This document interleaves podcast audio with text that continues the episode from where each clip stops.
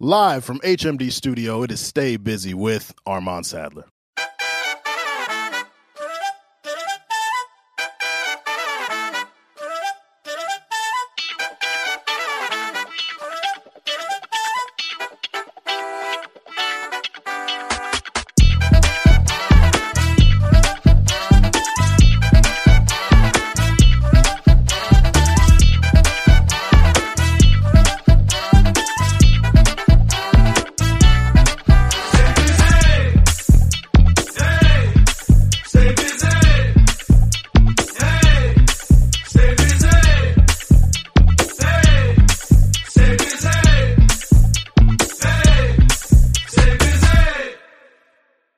Ladies and gentlemen, welcome to another edition of Stay Busy with Armand Sather, where we have responsible discussions on the music business and the music culture. I am your host, Armand Sather, a.k.a. Vegan Chorizo Papi, a.k.a. founder of Bald Nigga Ballers, a.k.a. Hemi Neutron, Hemi Turner, that guy. Feeling real great. Not here alone, here with my co-host, the incredible man himself. How you feeling, brother? What's up, y'all? How you feeling? It's Nick Early, executive producer and co-host and Stay Busy. I'm feeling hydrated, melanated, and I'm feeling great today, man. I'm excited to do this with some... This is a potter's pod today. Mm-hmm. Yes, sir. This is a pod for the potters. If you podding, this is for you. You know, okay? Mm-hmm.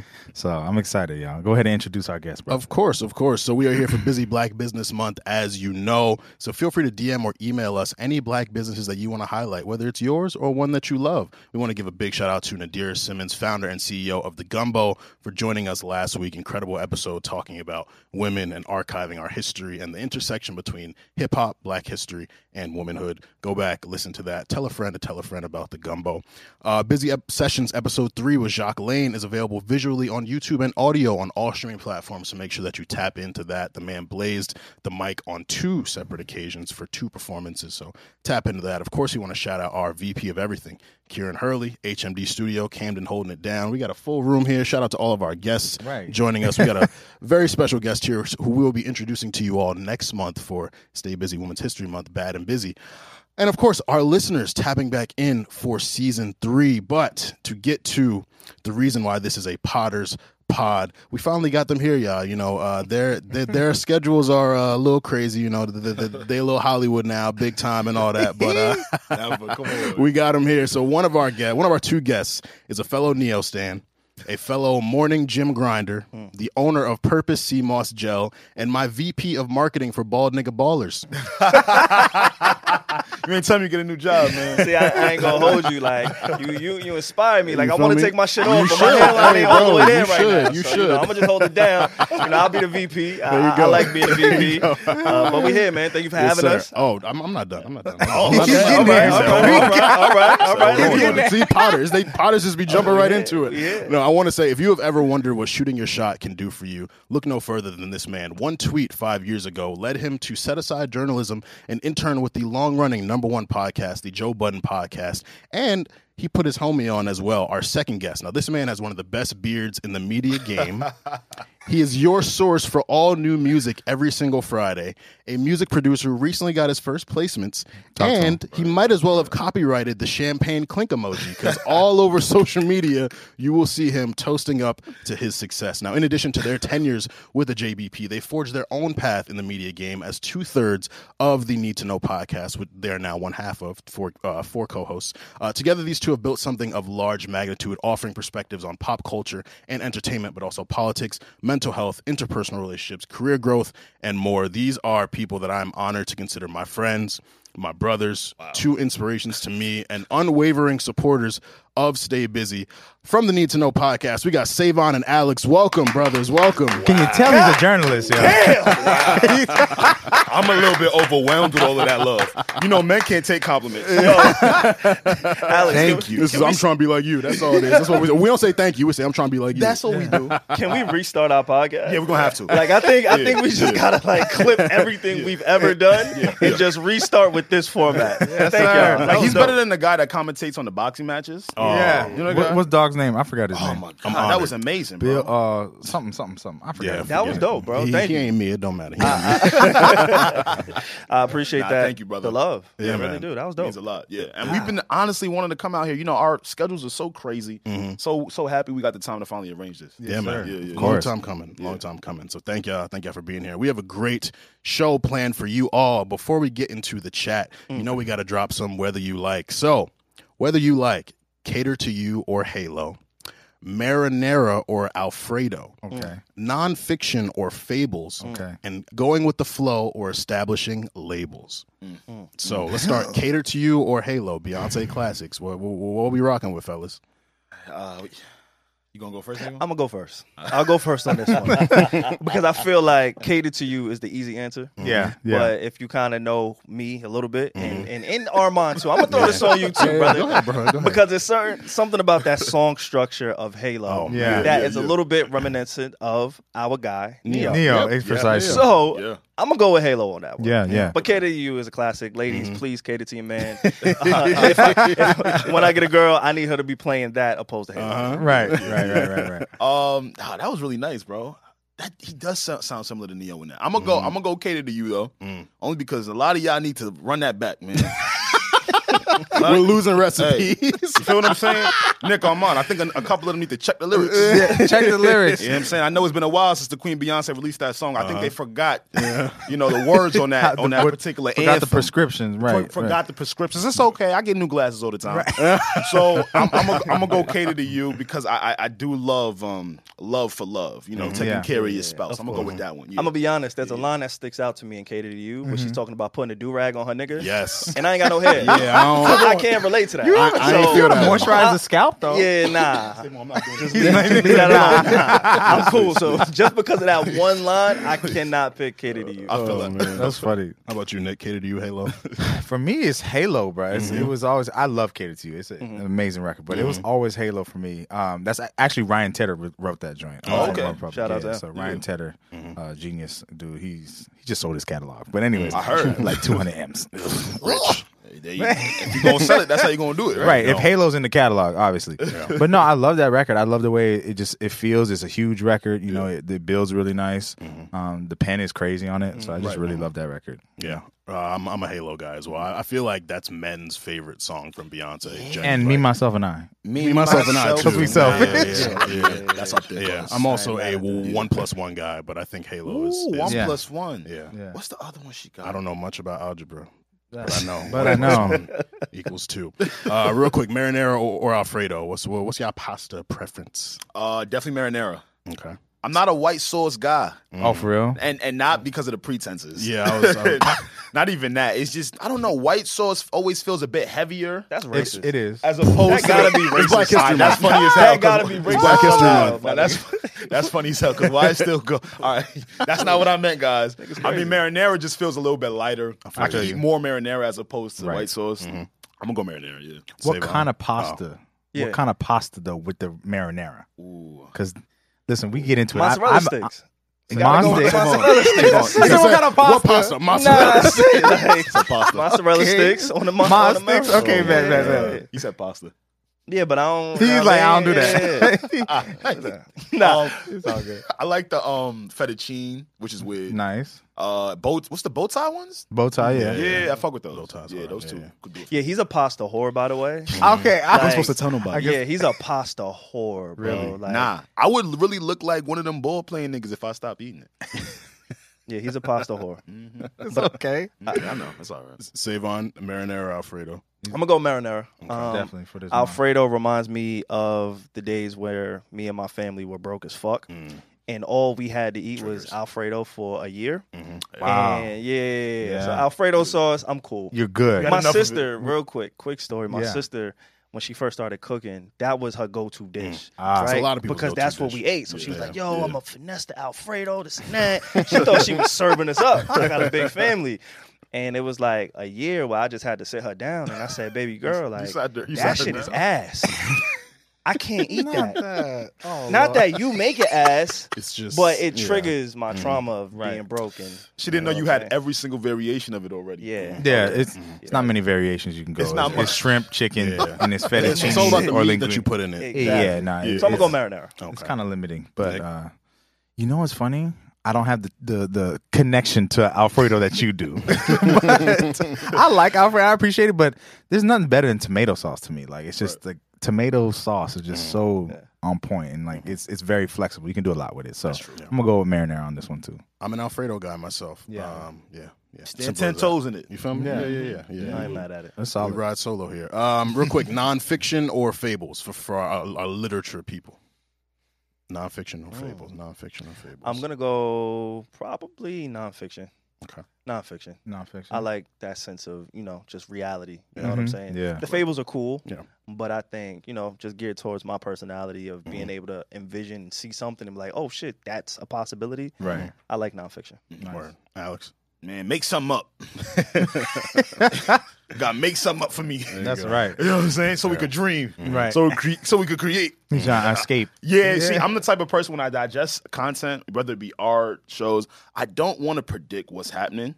Okay. And I get pretty pissed off when I can. Yeah, yeah. Sometimes the good novels that take the fable approach, they really throw it off, where I was like, oh, I didn't know the horse was going to do that on the mountain. Mm. You know what I'm saying? Are you a reader? I try. I try. So as of recent, I've been reading more. So I'm one of those readers. I read what is pertaining on my brain. Mm-hmm. So right now, I'm really into like learning different types of music production. Mm-hmm. Okay, you know what I'm saying, and the business behind music. So I've been reading about books like that. Nice.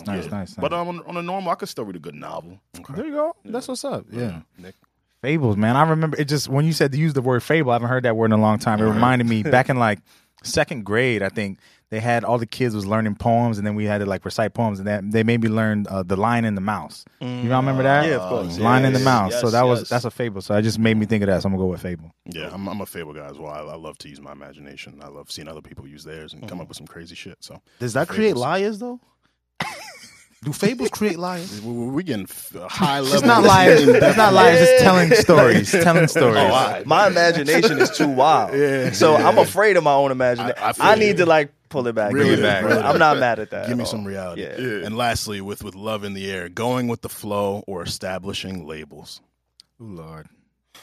Claim me. I love Savon, me. Yeah. I love Savon. I ain't trying to worry about it. We're all social media, all these different avenues. I need to know, goddamn it. No pun intended on the podcast. Bars. So I would prefer titles, but it takes a while to get there. Yeah. You know, like everybody just can't go around getting the title. Yeah. But when it's that time, like I don't want to go with the flow. Let's establish what this is and let's vibe out. Yeah. I like that. I don't know. When I was younger, I'd probably give you like, fuck titles. I don't know. As I'm getting older, I do realize the importance sometimes of, like Savon said, actually saying and cement what things are. Yeah. But naturally, though, I will say, though, I do enjoy going with the flow because it could just take you to different realms of a person. Mm-hmm. Yes. Because there's no quote-unquote expectations for what you think it could get to. Yeah. Which and that could be fun. Yes. So I'm kind of stuck between the middle. But as I'm getting older, I am leaning towards what Savon said. Yeah. Yeah, establishing a label, you then have to live up to something, as you said. So there's that pressure, that added pressure. Yeah. So, I feel that. That's the only cuff, brother. That's the only cuff, brother. That's fair. That I love it for you. No, that's fair. That that's great. Yeah. As a very flowy brother myself, I have gone with the flow many times, but I feel like in my age, like I to your point of talking about like, it's nice sometimes to have no pressure about it, right? Mm-hmm. But I'm finding myself is like I'm not gonna get into anything or try to go with the flow, nothing until I know that I would be open to if it got to that juncture where it's like, oh, we could put a label on it. Mm-hmm. So until I'm ready to be like in that space is like I'm me, baby. Like, you really a musician. And he from LA too. That was such an LA answer. That was such an LA answer. What's an LA answer? It's a vibe, bro. Like you with the vibes. Like I know you was holding back from saying the word vibes. Yeah, no, it's really what it's just who I am. Yeah, that's dope. I feel that. There you go. I feel that. Word. So let's jump into our chat. I want to start with showing some support to Isaiah Rashad. There was a lot of craziness on the internet this past week. There was a video leaked of him minding his business, doing what he wants to do. And I want to say, you know, Stay Busy has a podcast and Need to Know as well. We support the LGBTQIA community. So there's no judgment here. And I just think y'all are weird, honestly, for whoever outed him. Like, that's something that's just like really messed up to do. Like, when someone wants to express that themselves, they should have the comfort and the security to do that. So, you know, for everyone who's taking a negative spin on this and who's just perpetuating it, like, it shouldn't be such a big story. But when you are a big figure and something comes out that people don't expect, they're going to make a big deal of it. But I don't care about all the craziness. I don't care about any negativity that people are putting on it. Us as men, especially, we're supporting him regardless of what he feels. He means a lot to a lot of people. His music has helped people through very difficult things, and also this isn't new. Like, Frank Ocean has been around for a while. Like, we know several people who identify as LGBTQIA, you know, in our community. So it shouldn't be such a big story, but it was, and it's unfortunate. But yeah, I just want to show support to Isaiah Rashad. Absolutely. Sad because if we were talking, you know, before the podcast started, if I'm not mistaken, he was going through things with depression, if I'm not mistaken, right? He had taken a hiatus away from music for a while, and he had finally released his album in terms of, hey, I'm coming back. Yeah. And now after the album is out, this is how he's received after living out one of his truths. That's sad. You brought up a point about Tyler Frank. Did you say Frank or Tyler? Frank Ocean. You said Frank Ocean, right? Yeah, but Tyler too. Yeah. I have a question for the three of y'all. Do you guys think that... if it wasn't, I'm going to put it like this, right? Do you feel like people treat Frank Ocean and Tyler, the Creator, the way they do with their sexuality because they necessarily haven't seen it and it isn't in their face? And with this Isaiah Rashad thing, of course it wasn't on their mind. You know, they think they know he has a daughter. Mm-hmm. But because they saw it, it pushed something in their head. Because I will say, a lot of people I was speaking to, they were like, you know, they would never do this to Tyler or Frank. And I was like, you know what? You don't know people. Mm-hmm. I think with people, a lot of the times, they don't know themselves until that moment occurs. Yeah. And I think when it was in their face is when they start to be like, wait, I don't really? Wow. Yeah. That's when it could change. It reminds me, and I know this is not a sports podcast, but a few years ago, there was a story with Ray Rice, right? Mm-hmm. And him and his girl, they got into a domestic dispute in an elevator. Yeah. And at first, it was just rumblings. And he was able to keep his job. He continued to do what he had to do. But once the video got released, it changed everybody's perception of the whole situation. Yeah. Right. So I think to your point, I think with Frank and with Tyler, you know, they're open and comfortable in their own sexuality, but not knowing or seeing what they do, living in that mystique is a little bit different, especially because... you know, their messaging came from them. Yeah. You know, that's the other thing. I remember, y'all remember Tumblr? Yep. Yeah. I remember when Tumblr, when he put that letter out and it was a thing on Tumblr, you know? Yeah. Yeah, and he was kind of forthcoming with that information, opposed to Isaiah Rashad, where it just feels nasty and disgusting the way that, you know, something so personal to him was revealed and exposed to the world. So it took the power, took the agency out of it. Yeah, the agency. Yeah, people deserve to control their narrative, you know? Absolutely. We don't know. It could have been something he was ready to announce, and now he lost that opportunity. So fuck y'all, honestly, whoever did that. Like, fuck you. I genuinely. No, that's what we were saying like earlier. Like, you got to find an IP address. We going to find that IP address. Yeah. We going to find out. We wouldn't let that go. No, not at all.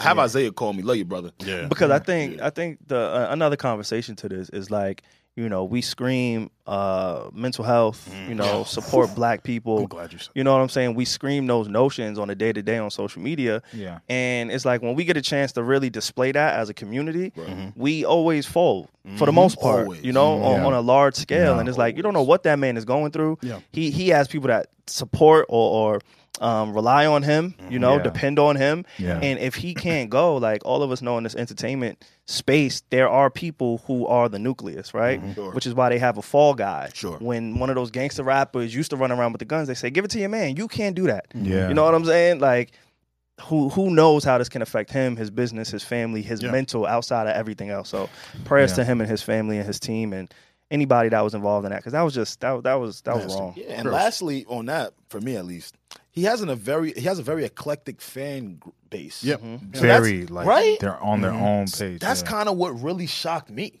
Because I thought if anyone's fan base would understand, it would be one like his. Mm-hmm. I don't even think it's his fans. Because I see, my people's, a lot of my people's are, like, fans of Isaiah Rashad. They've all posted something like, man, no matter what, like, this music has changed my life. Like, Sylvia Demo saved me. Like, all people have went out and out of their way to say stuff. So I think to your point, just really quickly, it's like, I think the reason why maybe people may think about it differently with, like, a Tyler or a Frank, even though they controlled their narrative, it is almost like if we were talking about the expectations, right, of people.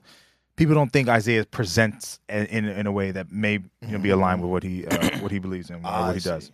And so I think that may affect, like, the perception for people, or, like, the shock value, if you will. Yeah. Because it's like it's expected that Tyler or Frank may be on that a little bit, off to the side, or we're doing whatever. So, but yeah, just to your point there, but I think his fans are rocking with him still. Yeah, like, I thought. Yeah. And I think that puts the onus on us to embrace the fact that there are various forms of homosexual men. Like, they're not one thing. Yeah. They're not homogeneous. Sure.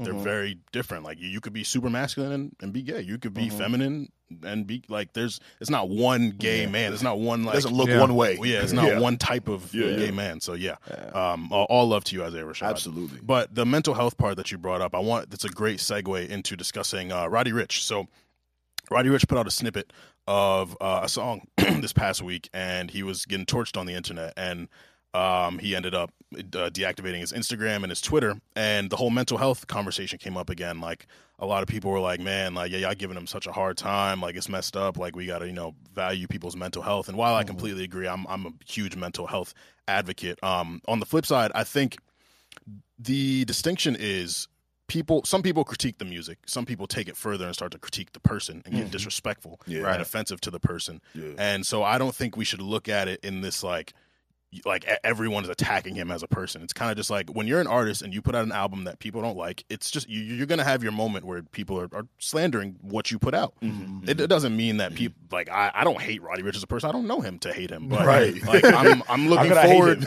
I'm looking forward to him being able to bounce back and put out a good project. We know he's capable. His mixtapes and Please Excuse Me for Being Antisocial prior to Live Life Fast were all good. So he's very capable.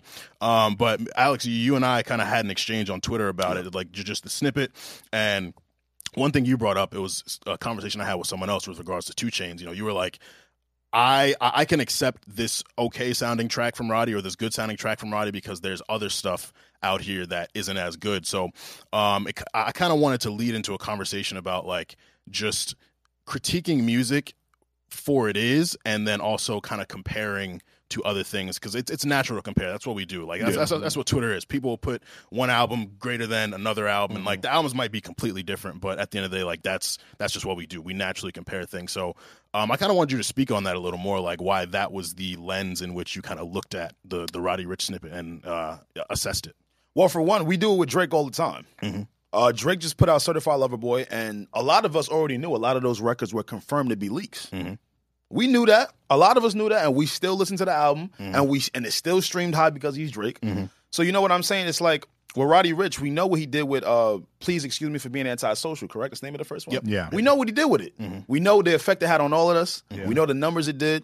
So if I know this young man is capable of doing this, and naturally, we know how sophomore slumps go. Yeah. As a matter of fact, we expect it out of people. Mm. On round two, if you really pay attention for the rookie artists, on round two, we usually don't expect much. Mm. That's the hardest one. That's hardest, because all of us, again, know that, because we are always so attached to the first one. Mm. So again, I'm not calling Roddy Ricch Drake, but if we can say, yo, these really good artists make good bodies of work, and now all of the music is going to sound like what that first one sound, then we should create that grace for them. Yeah. If we can do it with Drake, we can do it with other people. Mm. Like, other people make good music. And another thing what people don't understand, Armand, is the process of making music. Mm-hmm. Recently, you opened this episode with saying, I just got my first placements. Congrats.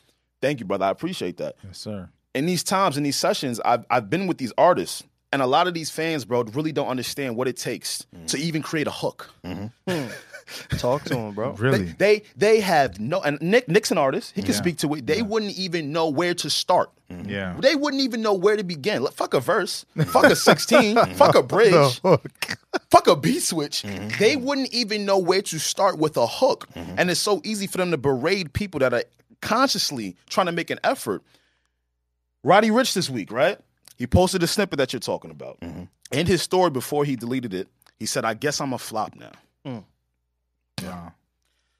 So now a guy that we know makes good music has listened to the internet and is now affected while he's trying to give y'all a better version of what y'all didn't like. Mm-hmm. Boy was so hyped, he dropped a snippet. Mm-hmm. See, I don't know what it, see, a lot of people that don't make music don't know what that means. Mm-hmm. We dropping a snippet because I'm so connected to this little piece right here that I just want a little feedback. Mm-hmm. Right. So y'all don't gotta love it. Right. Mm-hmm. But come on now. Yeah. No, it's true. Come on now. As the as y'all, because I'm like I'm aware. I'm not a music guy, right? I'm a casual music consumer. Right. I listen to what I listen to. I like what I like. Right. I rely on this guy for all of the got us, bro. Informative music takes. Like I rely on him. But one thing I didn't notice with Roddy, because he was such like a megastar, and he came not out of nowhere, but in a mainstream sense, like the Grammys and those awards and that limelight, he kind of came out of nowhere, and it's a lot of pressure, you know? He kind of took some time off a little bit, some would say, from his last project, but you guys just being so involved and in tune with music, like, where do you think he went wrong on this project? Was it mismanagement from the label, you know? Did they kind of prop him in a position maybe he just wasn't ready for, you know? Like, where did they go wrong with Roddy? So a lot of people feel like he waited too long. I don't think he waited too long. A 2 year wait is not. Me neither. That's not a, that's a normal cycle, especially coming off that type of album. Yeah, like Please Excuse Me for Being Antisocial still streams hard. I still hear the box on the radio. Like that album was successful. So I don't think waiting 2 years was the problem. The rollout wasn't really too intentional. He put out late at night, early 2021. We didn't get another single. Like he announced the album, put out the cover art. Cover art was dope. The the film thing he. Like no skips only, he did like a film poster, but he didn't really get momentum going. And so it felt like either him or the label felt like he was big enough where he could just put this out and it's going to impact the people. And like getting into the actual music of it, I felt like he kind of deviated from what was his strongest thing, was blending rap and melodies. It felt like he was trying to rap more. And not that that's a bad thing, but keys. Like his vocals were kind of monotone. He sounded bored. He didn't sound inspired. And the problem was he went on KD and Bansky's pod talking about, yo, nobody else's music is inspiring me. Like I got some shit coming for y'all. So he hyped it up. He put that expectation on himself in addition to putting out good music. And that's the danger of being successful, is the expectations heighten. And then hearing that is like, this doesn't feel like there was effort or thought put into it. He didn't sound excited on his album. Like, it didn't. Okay. I don't feel like we learned anything new from him. And like he did an interview in 2020 where he talked about how he didn't want to rush his next album. He wanted to live life and have more stories to tell. Right. Nothing translated. Besides him, I think he's a father now. He's about to become a father. And he talked about that a little bit. But besides that, I didn't really feel like I learned anything new about him. Got it. So to talk all that shit and then not really deliver on the shit talk is like, yeah. So that's where I feel he went wrong. That makes sense. No, he said it all. What was the story? What was different sonically? How you elevating the music? All of the things. It was just like, and also too, the rollout felt very, very rushed. Yeah, it felt put. I mean, look at the cover art. Taking so much time, right? Yeah. No, look at the cover again. Art. I was excited for it because that last project it was so dope. It was no skips. I think a lot of people were excited for it. Yeah. And you know, you play the first few songs, you're like, okay, starting off a little bit slow, and then you kind of get to a point where you're like, yo, this doesn't get better. Yeah. Like, shit! Like, hey, what happened? Let me come back to this bullshit. I might come back to this maybe. Yeah. So, what happened to the pianos? Yeah. What happened to the organs? The guitar. What happened to the chords? Yeah. Yeah. What happened to the guitar? Yeah. Bruh. I remember when he was touring Please Excuse Me for Being Antisocial. You remember, Nick, you know what I'm about to say? Mm-hmm. Here come Roddy on stage learning how to play chords on the piano as he's recording. Mm-hmm. And you could hear how all of that was already wrapped and engulfed into that album. Mm-hmm. When he put out that single this year, it sounded like that was the last bit of Antisocial. Yeah. Like probably like one of the last records. Mm-hmm. Didn't make it. And then he just started to make very fun music. Yeah. And that's no problem, Roddy. Yeah. But you got to understand, Playboy, after you made a deep-ass album like that, you successfully blended trap, soulful elements. A little bit of gospel in there. With a little bit of gospel with the chorus and the... Like, you were able to concoct something so beautiful and call it hip-hop, bro. Mm-hmm. And then you, on your sophomore joint, bro, it just sounds like you got dudes that are accredited with beat making, but it sounds like regular club beats, bro. Yeah. And you just doing regular Roddy on it. Regular Roddy sounds good. That's why I'm not killing him like I said earlier. Yeah. Yeah. But, dog, you gotta know. You're capable of more. If you heard the... if you heard the chords you used on that first album, dog, mm-hmm. and it's not a lick of that on that second one, mm-hmm. come on, bro. Yeah. What'd you expect the fans to expect from you? Do you think they're expecting that club music or that fucking deep ass beautiful masterpiece you just mm-hmm. gave them? Yeah. It's like he went from I'm an artist to I'm a rapper. I'm a rapper. So he boxed himself into hey, I just want to be a rapper. I'm gonna get all of these rappers who are hot, who got the hooks, who got whatever, the Futures, the Lil Babies, everybody. I'm gonna put that collective on my art. And bro, you could go get Kirk Franklin and make some fire. Bro. You could go get whomever and make some fire. You don't have to box yourself. That's his guy. Yeah, you don't have to like box yourself in. And I feel like he kind of boxed himself in. Yeah. Like him and Ty Dolla $ign mm-hmm. on that first album. Shrug. Yeah. That was one of my favorite songs of the last 2 years. And barely used Ty on this last one. It was a 1 minute song. Like, yeah, so. What are we doing? Again, just mm-hmm. going back to Isaiah Rashad, like prayers for artists and people who are going through things. Like it's two different extremes, right? Yeah. When it comes to Isaiah Rashad, his sexuality, mm-hmm. and now with Roddy, it's his music, it's his art. Yeah. You know, they still probably going through similar situations because they don't feel accepted. Yeah, right, and I think, again, just us, we have a tough job as podcasters, as people who give our thoughts, our opinions, and do it on a weekly basis, you mm-hmm. know? But when it comes to the music, I think I'm a little bit tougher, right? Mm-hmm. So on my podcast, mm-hmm. I'm a little bit tougher on people because I like it or I don't. Mm-hmm. I'm not mincing my words. If that shit is ass, I'm going to get on there. And he got to pull me back like, bro, you can't use the word ass when talking about music. I'm like, it's ass. What's up? If something is some ass, it's ass. Like, that's how I do it. You know, but I understand that people who actually are invested in the process of making music, like going back to Alex's point about making music, there used to be a time back a few years ago where me and my friends, we would smoke, we would just throw on an instrumental, and we would try to rap. Mm-hmm. Yeah. We would just try to rap, right? So you start out with the fucking Mobb Deeps and the Jada Kiss. Because it's easy to catch those pockets, right? It's easy to catch those pockets. But then I dare anybody listening to this podcast, just throw on About the Money by Young Thug and T.I. And tell me when you're supposed to start rap. Like, how do you niggas pick up where you hear this? Yeah. How do you stay on beat? How do you make a chorus? What the fuck do these niggas be doing? Like, that's how I feel. How did Young Thug hear that beat and do what he did? Bruh. Anybody hear that beat and say, we about to make this the hottest song of 2016, 2015. Just to catch that pocket, it doesn't. It's fucking amazing what these artists do. So I understand the nuances in that. But yeah, man, prayers to everybody who feels like their music being slept on. And you want to know what I love about this conversation is we are critiquing, not judging. We're coming from a place of love. A lot of social media discourse around music, it blurs between critique and judgment. Critique comes from a place of love. Judgment is you're saying negative things about someone. You're trying to be offensive. You're trying to slander them. And I think we have to do a better job of distinguishing critique versus judgment, because a lot of people be like, oh, you're hating, you're being disrespectful. No. The only reason we would spend damn near 10 minutes talking about Roddy is because we know what he's capable of and we love what he did prior. We know, bro, I want you to bounce back. Yeah. I don't want to see you get lost and like never put anything else out again. Like, you're not a flop. That album was a flop, but that just means come harder next time. Right, like, that's really what it is.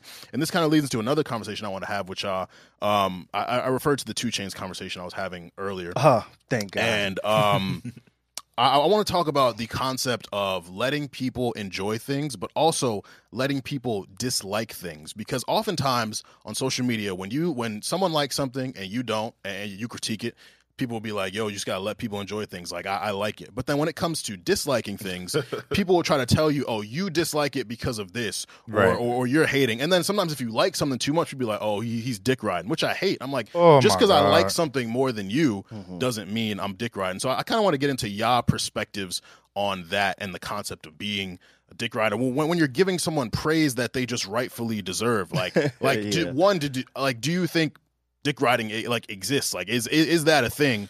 And why is that the thing that people kind of pivot to rather than just accepting, maybe I don't like this as much as you? I think dick riding is definitely a thing. Mm-hmm. Explain that. Get into it.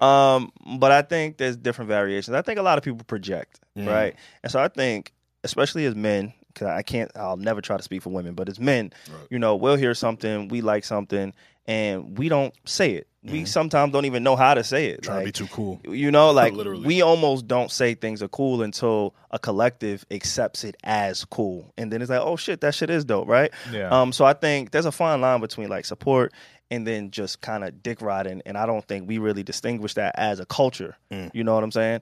When it goes to like the 2 Chainz conversation, I think artists, they operate in their own island. Mm-hmm. And they are the last to know when their time is done. And I think they're normally the last to know. And I love your work because, Armand, you inspire me on a whole different level when it comes to your pen, when it comes to your detail, when it comes to your words, when it comes to your writing, your craft, like... You have inspired me.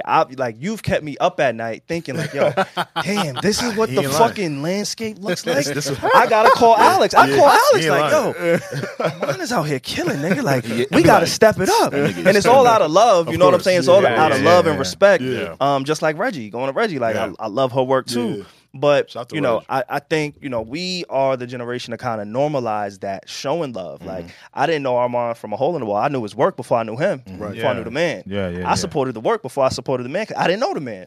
But had I not shown that outward love and vice versa, he shown me a lot of love too. Had we not done that, we may not be sitting on this couch and having this conversation because, you know, it's pride and it's ego. And we weren't taught that growing up. You don't get taught how to show love. You know, like you kind of just got to figure that shit out. And, you know, a lot of credit to Alex.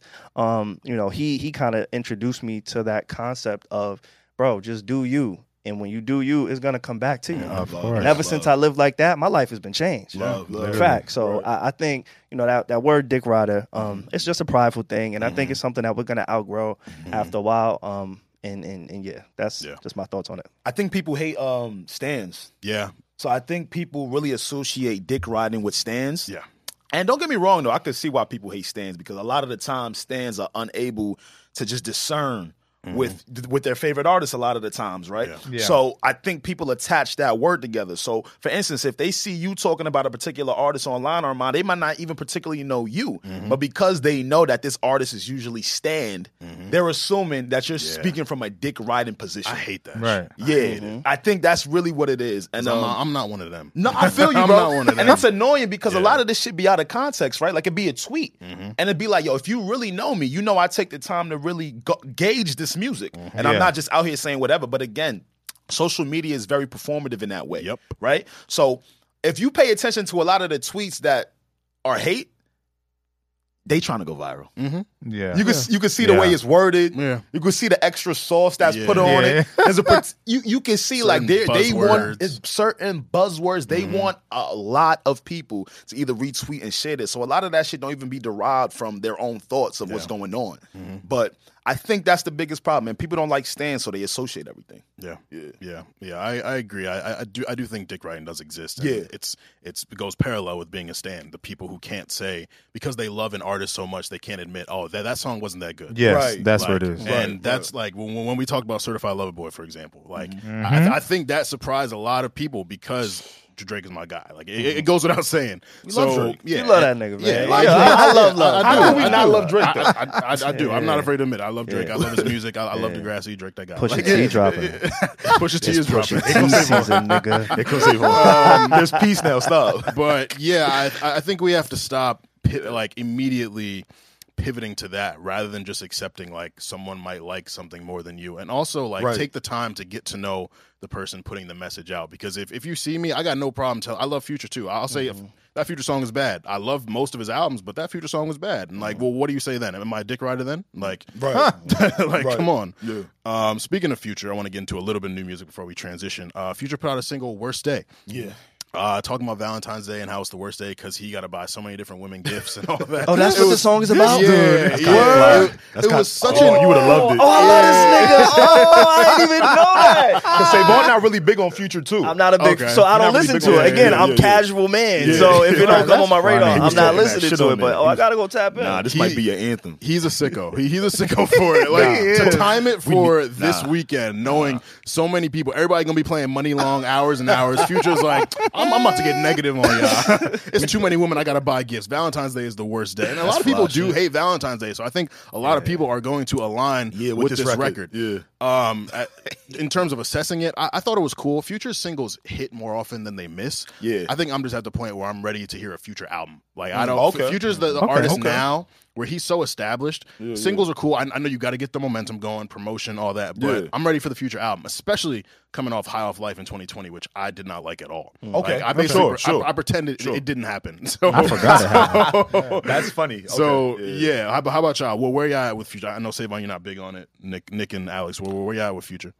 For the most part, I'm a Future fan. Yeah. I'm a Future fan. Well, I like his different styles, right? Mm-hmm. Mm-hmm. So the style he had on this one was he talks more, and I like that. Mm-hmm. The one thing about Future is we need people that are clear in who they are. Mm.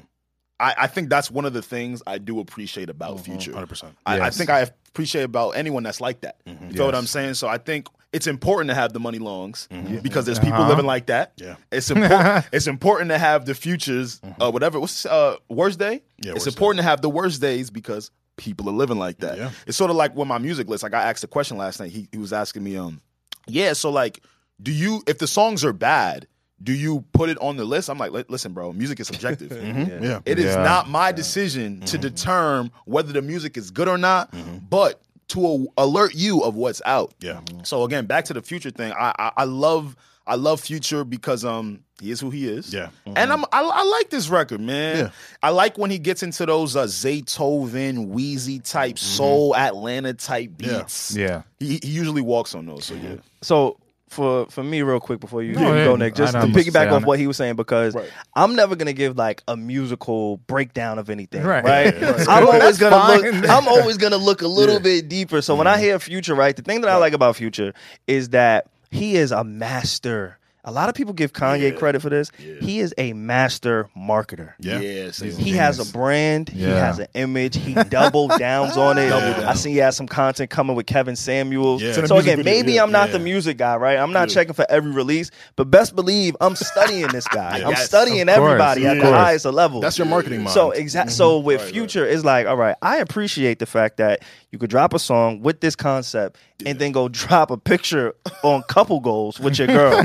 And have everybody fooled. Just like you was popping perkies, but you don't do perks. Yeah. You don't sip lean. Yeah. But it's marketing. And he leans into it. Yeah. He has that brand. And I respect that. I respect him as an artist, too. He's not for me. Like, I don't listen to him like that. Mm-hmm. But he's dope. Like, I fuck with him. And I like the fact that he's putting a song out like this because I think that is on brand for him. And a lot of artists, they stray away from who they are. Yeah. They try to switch things up a little too much. Talking about your man 2 Chainz. Like, my nigga, you 50 years old. Why you got a shoebox on your that's your cover, my nigga? What you talking about? Open a bank account. Mm-hmm. Hey, all right now. We're going to get there in a second. But that's it. That's just my Future take. Just my all right now. Take. That's funny. We can talk about Chainz in a second. We good. I mean, Future, I respect Future. I enjoy his music. I just enjoy it for what it is. I have no expectations of Future. I don't want nothing from him. I'm not.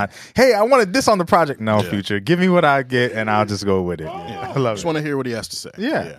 Let's show some love to the ladies before we close the chat. Jazmine Sullivan dropped the highly anticipated Hotels, Motels, Deluxe. I believe it was 8 records, 8 new records. Yeah. We got Issa's Tale on there. Issa had a little, thing where she was talking. Story.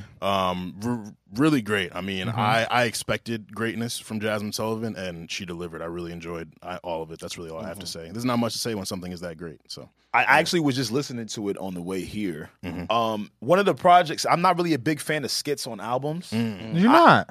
I hate it. Mm. I'm going to be honest with you, Nick. I'm going to tell you why, because I'm a type of guy, when I get into a car, and this is just probably Alex's brain, I don't do singles or a playlist. Mm-hmm. People always expect playlists out of me. No, I'm putting on an album. Yes, always. Because I usually drive a lot. Mm-hmm. It might be a 30-minute drive, hour-minute drive, where I would drive, whatever it is. So I like to just hear a good music straight through. Mm-hmm. This Jazmine Sullivan project, both versions were done very tastefully. Mm-hmm. And one of the new records on this Deluxe is there's a tale called Bro Tales. Mm-hmm. Yeah, and it's a guy opening up about his interaction with a young lady who had him on her roster and how that affected him. So on his deluxe, I love seeing that version a little bit. Yeah. And I would love to see one of these guys. I might do with Devon. I don't know.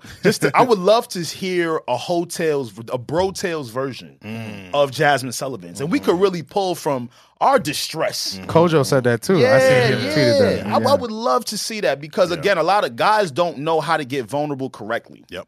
Yes. They don't. It's either way too soft for X amount of men to not want to support, or they don't know how to get vulnerable. They stay very surface. So just to piggyback into what you just said, I loved how she added that addition. I love hearing men's version of things. We go through pain too. Oh, absolutely. We be hurt. For 100%. Yeah, I love the Jazmine Sullivan. I love her work, her recent work. I'm not a fan of dropping a deluxe a year later though. Like I feel, and honestly, I feel like it's lazy. Oh, really? Interesting. I think it's lazy. I have a counter for that. You know what I'm saying? I think it was a great body of work for that time. I think honestly, you could put it up there. Her catalog is, if not the best, one of the best projects that she's had. Yeah. And it's nice to see a resurgence in her career. Like I remember Jazmine Sullivan when I was in high school, middle school, talking about lions, tigers, and bears, busting windows out. Like, I remember that. Like that was the era, and you know. She, I don't know if it's marketing, I don't know if it's just new life, new energy, new experiences. Timing. You know, like it's timing. And she came back and, you know, it was great to see her.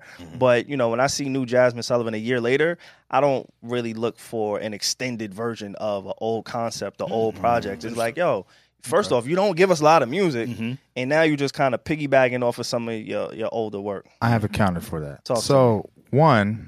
I agree with you from the musical side because what I wanted, and we always talk about this from deluxes, I want people to go crazy with, give me a new order, give me a new spin on it, right? And specifically because she had a lot of sketches in it, right? I wanted a new narrative. What's the motels on the hotels, right? Give me the motels. The mole, right? And so I purposely, I guess, kind of stayed away from the project for a while just because I wanted to hear what was new. And I felt as if there were certain points where I felt like, okay, like I'm listening. I listened to it all the way through.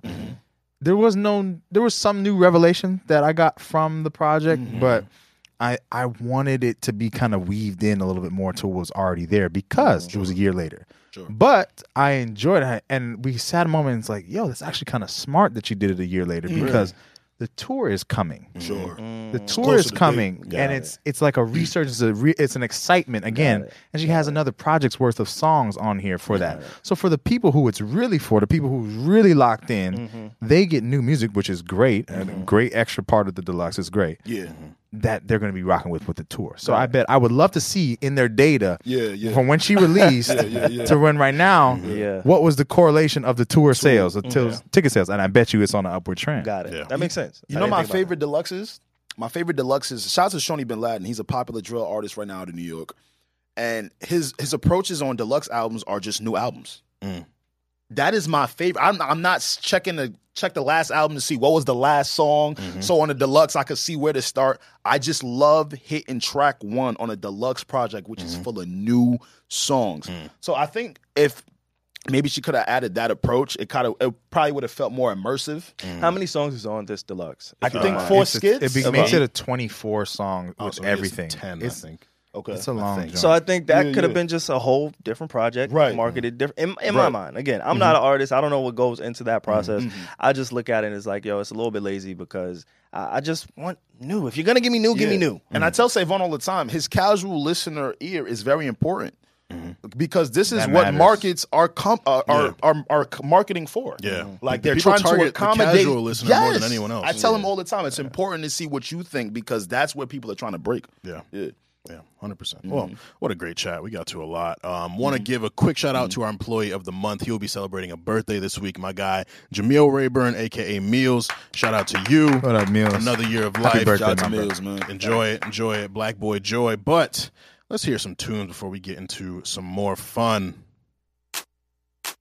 The best song wasn't the single, but you weren't either. Frank, come back. All right. 526 days without Frank now? Please put up the sign.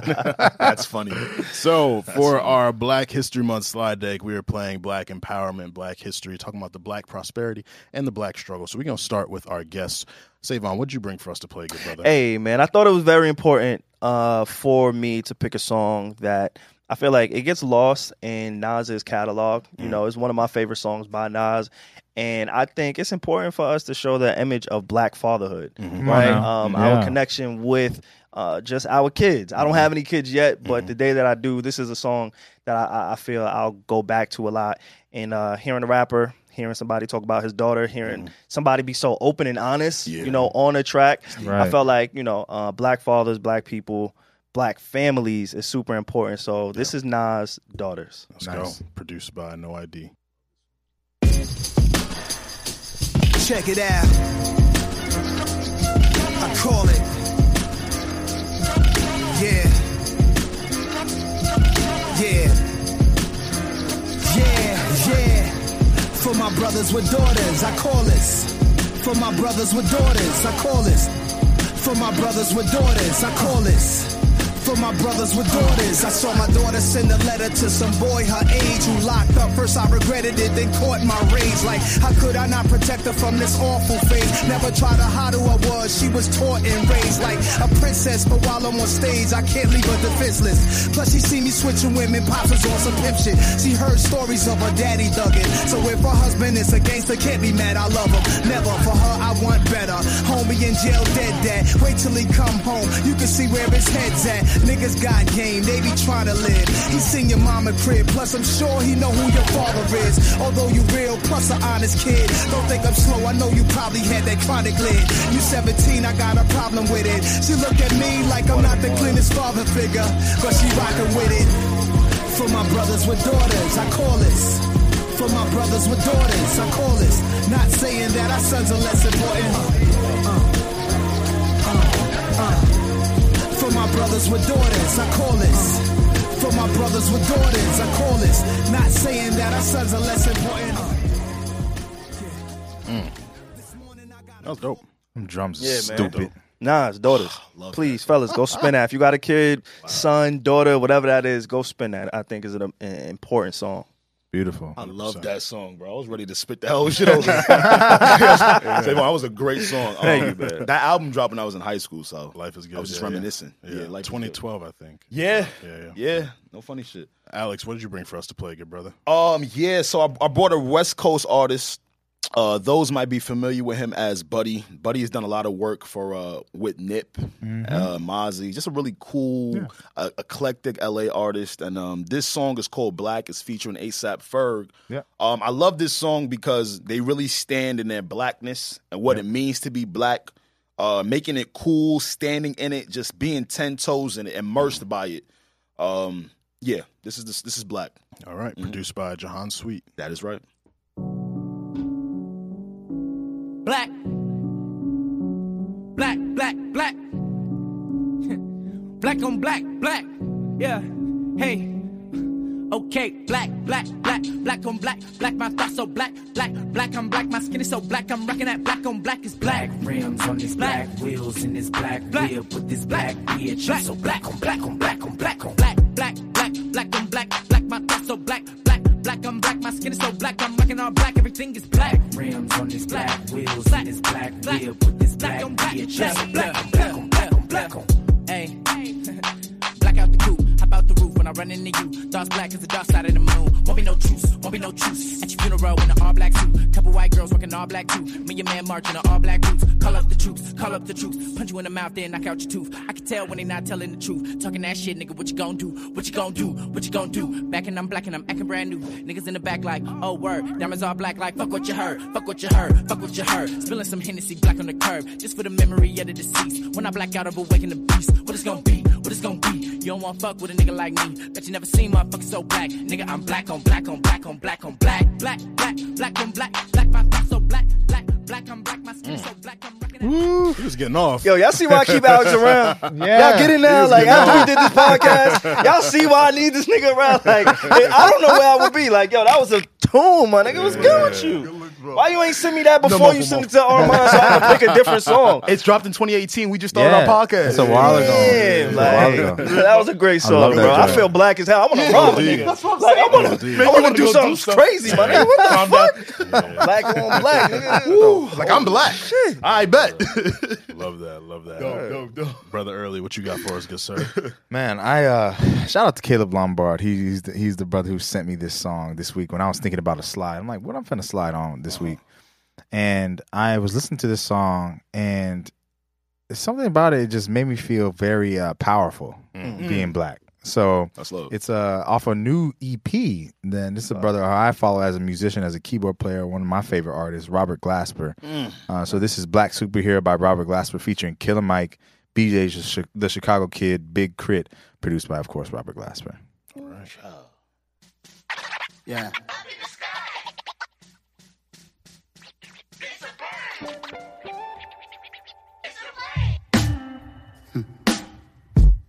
Sound like some superhero shit.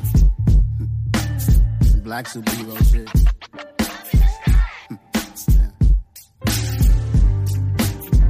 Oh, yeah. Every block, every hood, every city, every ghetto. Need a black superhero. Every block, every hood, every city, every ghetto. Need a black superhero. You need a nigga roll like me. Military mind stated, and I keep a gun and a degree.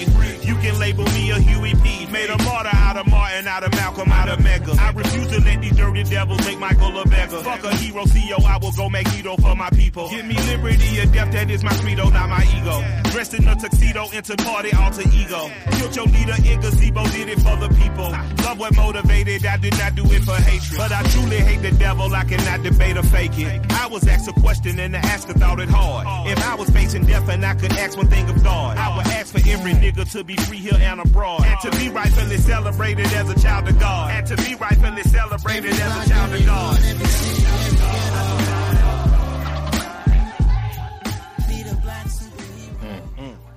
Had a real classic feel to it. You know what I'm saying? So you and Alex just gave me the balance I needed. That's called duality right there. What y'all just did, y'all just brought me back. I'm good now. Right. Yeah, that was a good tune. Yeah. That was dope. That was fire. Yeah, if you don't know you black, you should know now. Right. What he said, being black, he said, it's not my ego, that's my credo. Whatever he said. It was that was a hard Let that go over your head. Yeah. That was a great song. Yeah. I gotta go add that to the playlist. And then at the end there's a Christian Scott Atunde Ajwa. He has kind of like a spoken word at the end where he's talking about blackness. He talks about the black woman and talks about like the mitochondrial DNA of a black woman is like requisite for every human on man. Oh, he's on Earth. Off. So he went on. So it's like it made me feel real powerful. Like when you listen to the song, go everyone listen to that. But I mean, Big Crit gets off on it. You know, you hear BJ floating on the hook. BJ's BJ. Yeah, I love that. Yeah, so it's beautiful. Robert and friends holding it down on the keys and on the instrumentation. So. Killed it. Yeah. Let's end this off with a submission from my guy, Steven Smith. As y'all see every week, he gives us the Steve Stimmy, the recap of the episode. He sent in this track called Black Boy Joy. This is by Daz Rinko, and this is produced by Sprill. So let's tap into Black Boy Joy.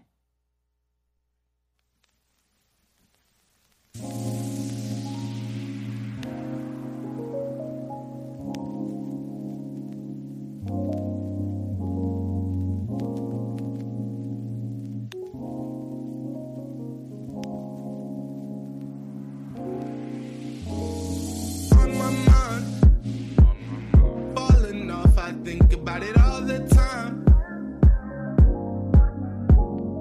Hurt my soul. Rent is due, eviction notice on the door. So now you know, no. They want me to stop, my way to the top. They want me to drop, I know. They want me to move, I give them a groove, I do what I do, for sure. I wanna know what really make you happy. Weed when you feel crappy, or weed when you're hurt happy. Or growing up and never had a daddy. Now you still on your pappy. That's what you call black boy.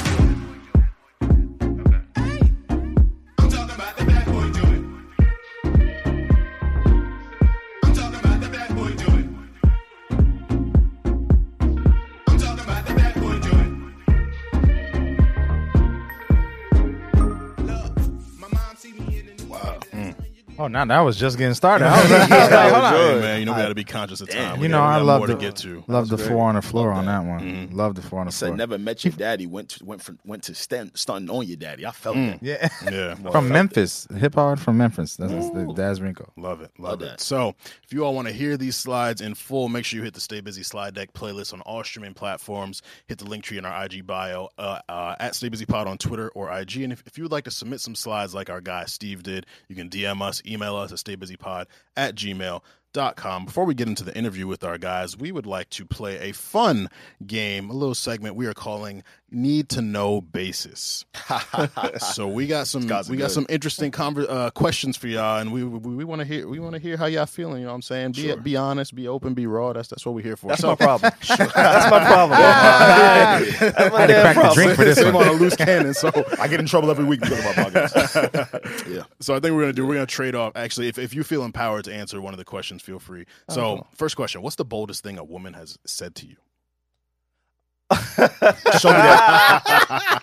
All right, so in the intro, right, I have a sea moss company, Purpose Sea Moss. Please go get all the nutrients and vitamins that you need. Yeah. PurposeSeamossGel.com. That's where you can find it, right? The boldest thing that has happened to me is somebody said, hey, I would love to try your supplement, your product. Can you please drop off a 16-ounce jar of sea moss and dick? And I was a little flustered. I said, I didn't know that came with the sea moss. Like, you getting mad nutrients and everything else. I thought that was enough. She wanted the combo deal. But she thought that, like, it was a 2-for-1, and that was fairly recent. But, yeah, she asked for, you know, sea moss and dick. Is that the new Netflix and chill? I mean, maybe, you know, if the marketing works, if it's going to sell, fuck it. That's fine. Yeah, think about it. That's a great combo. That was the boldest thing that happened to me in recent memory. Oh, my goodness. Alex? It's funny. We was kind of just talking about this on the last episode. I had a young lady, young harlot, was interested in me. Young harlot that was interested in me, you know. And she had asked, you know, because granted, we had never met each other yet at that time.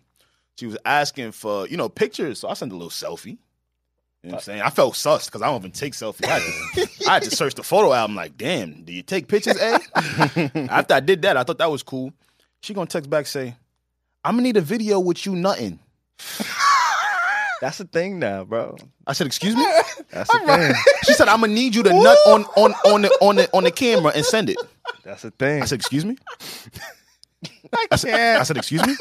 She said, nigga, you heard me. You heard me. Then that's when I said, excuse me? Never talked again. Yo, so I didn't know.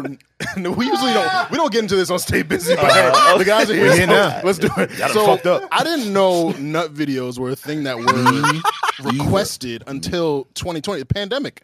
All of a sudden on social media, people was talking about nut videos. And my thing is like, that's kind of difficult because, like, you got to hold, like, are you putting the camera on a tripod? Are you holding it with one hand? Like, thank you, Armand. I don't know. Do you want to see the full process? Do you just want to see the climax? Like, she said, I want to need proper lighting. Do you want background music? Like, it's like, I don't want to half-ass it. Do you know how crazy I'm going to be fucking up my iPhone would come? Bro, like. The nerve, you think that's how I'm going to kill my iPhone? Bro. Young lady, you got another thing coming. If I'm going to break my iPhone, it's going to come from something else. But it ain't going to be from my nutrients flooding into my inner circuit. It ain't finna do that. Your charger port all fucked up. You know what I'm saying? It's my nutrient. That's my baby. What the fuck? Stay busy after dark. Yeah, my nutrients. Savon, we gotta go. We acting up. I know. I'm like, damn. Hey, we asked. These niggas done heard this shit. This is crazy. We brought this upon ourselves. This is a responsible discussion. Absolutely. Because, like, you gotta tell the expectations of what you want. Don't just say do it. Like, tell me. You know what I'm saying? Tell me what you want. The angles, oh my gosh. Wow. Had me shook. Yeah. How is she? I didn't check. You don't know how she doing? I don't know where she at. Okay. All right. I don't know where she at. Hope she's doing well. I probably got mad videos on her phone. Her storage is crazy right now. But I hope nobody hacks her iCloud. If she was that... Oh, never mind. I'm going to just keep that. No, I knew exactly where you was going. I knew exactly where you was going. Oh, she just got a collage of niggas busting nuts on her phone. That's crazy. Next question. She did new X videos. She's whack. I can't. If you had to eat one meal for the rest of your life, what would it be? my grandmother's chicken parm. I feel like you said that. That's why you said marinara. Easy day. Yeah, that's why you said marinara. All day. My grandmother's chicken parm. Just give me a little bit of noodles on the side. Some Texas toast. Okay. I don't even need the expensive Texas toast. Give me the Texas toast that stay frozen. All you got to do is throw it in a little microwave, and I'm good for life. A little butter on it. I love that. Like, just really quickly, like it's seen over here. I feel like. Like black folks in LA, like we cook Mexican food, but we do it a certain way. Like instead of putting salsa, most black folks will put like ketchup on the tacos, right? Okay, so like hearing the no, don't knock it before you try it. Okay, I want one because that might be a little something. Don't knock it before you try it. I dated a Mexican woman for a very long time, brother. Okay, so I would get shot. Like, no, I can't see me doing that. Of course, but I understand. I respect. But it's a thing. Just so y'all know, it's like a thing.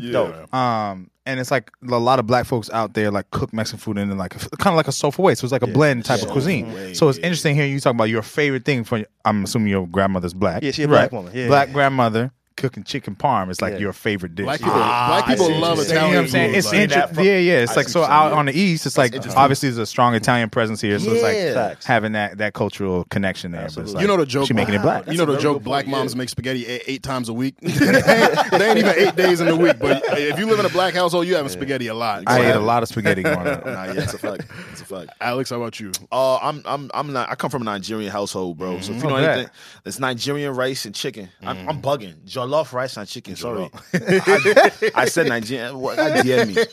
Jollof rice and chicken. I'll be good for the day. That's it. Just the small of it. I'm okay. Yo, he be switching to the accent so easy. It's natural. It's real. That's it. Just give me some chicken. That's it. Doing good. Lastly, this is an interesting one, Nick. I like this one. What do you wish grew on trees? Damn. That's a very good question. Alex, you want to take that one first? Yeah, because I don't want to say money because I feel like that's just so easy, obvious. Right? Technically does. What are things that we actually need that should just be grown at a quick rate? That is a good one. That's a very good question. Hold on. I want to answer that. I'm really just trying to because money is too easy, right? Do I want a car? No, I want a car. I wasn't thinking that high utility. Y'all thinking of like a Swiss Army knife coming off a tree. I don't care about nothing. I'm like, I was like, it'd be cool if we had a cheeseburger tree.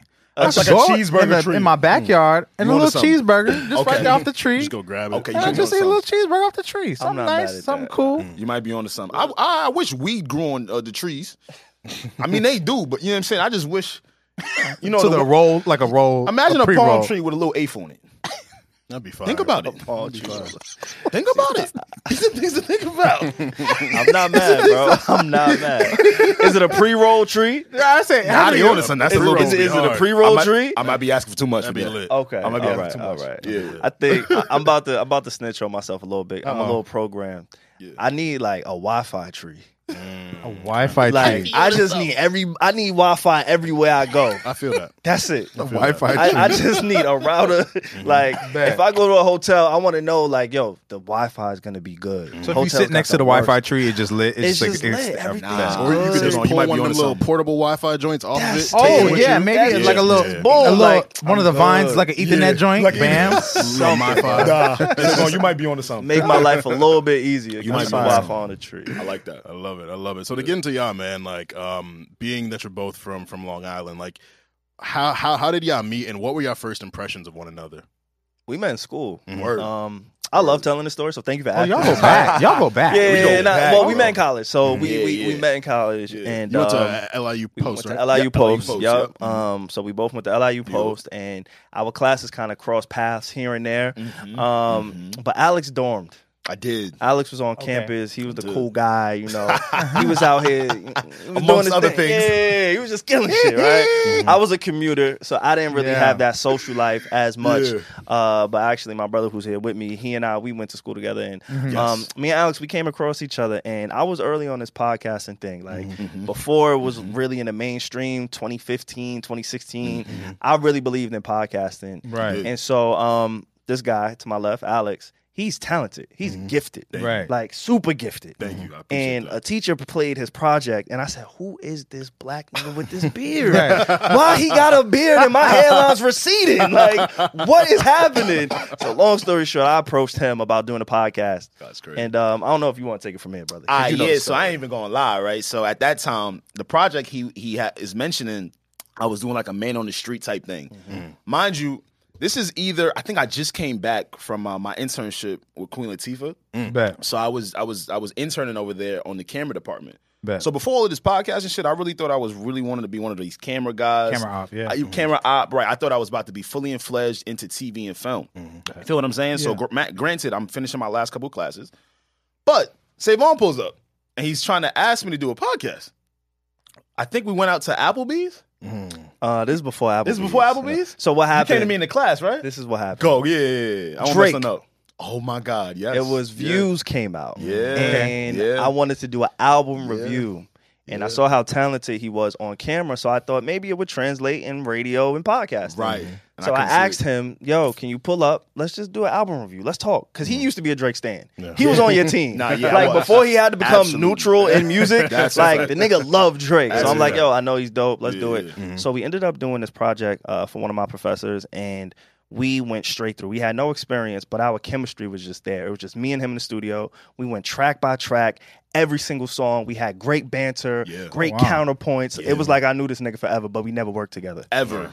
And a month later, I decided I actually wanted to launch the Need to Know podcast. Back then, it was a different version with a whole different cast, but I had asked Alex first, like, yo, man, hey, I'm doing this podcast thing. You know, we killed it, bro. We got thousands of views on SoundCloud. It did really well. It's us. It did. And he was like, yeah, you can do that shit on your own, nigga. I'm over here with Queen Latifah. Like, I don't know what you're talking about, brother. So the first time I approached him, you know, that wasn't where his interests aligned. Yeah, it's so just funny how life works. Like, I was completely extracted from what I thought, like, audio careers would be. Right. Because, again, I was on set with T.I., Tiana Taylor, DC Young Fly. Now, these are people I'm seeing on an everyday basis and helping them along with the camera crew with some very expensive cameras. So here comes Savon talking to me about an audio adventure.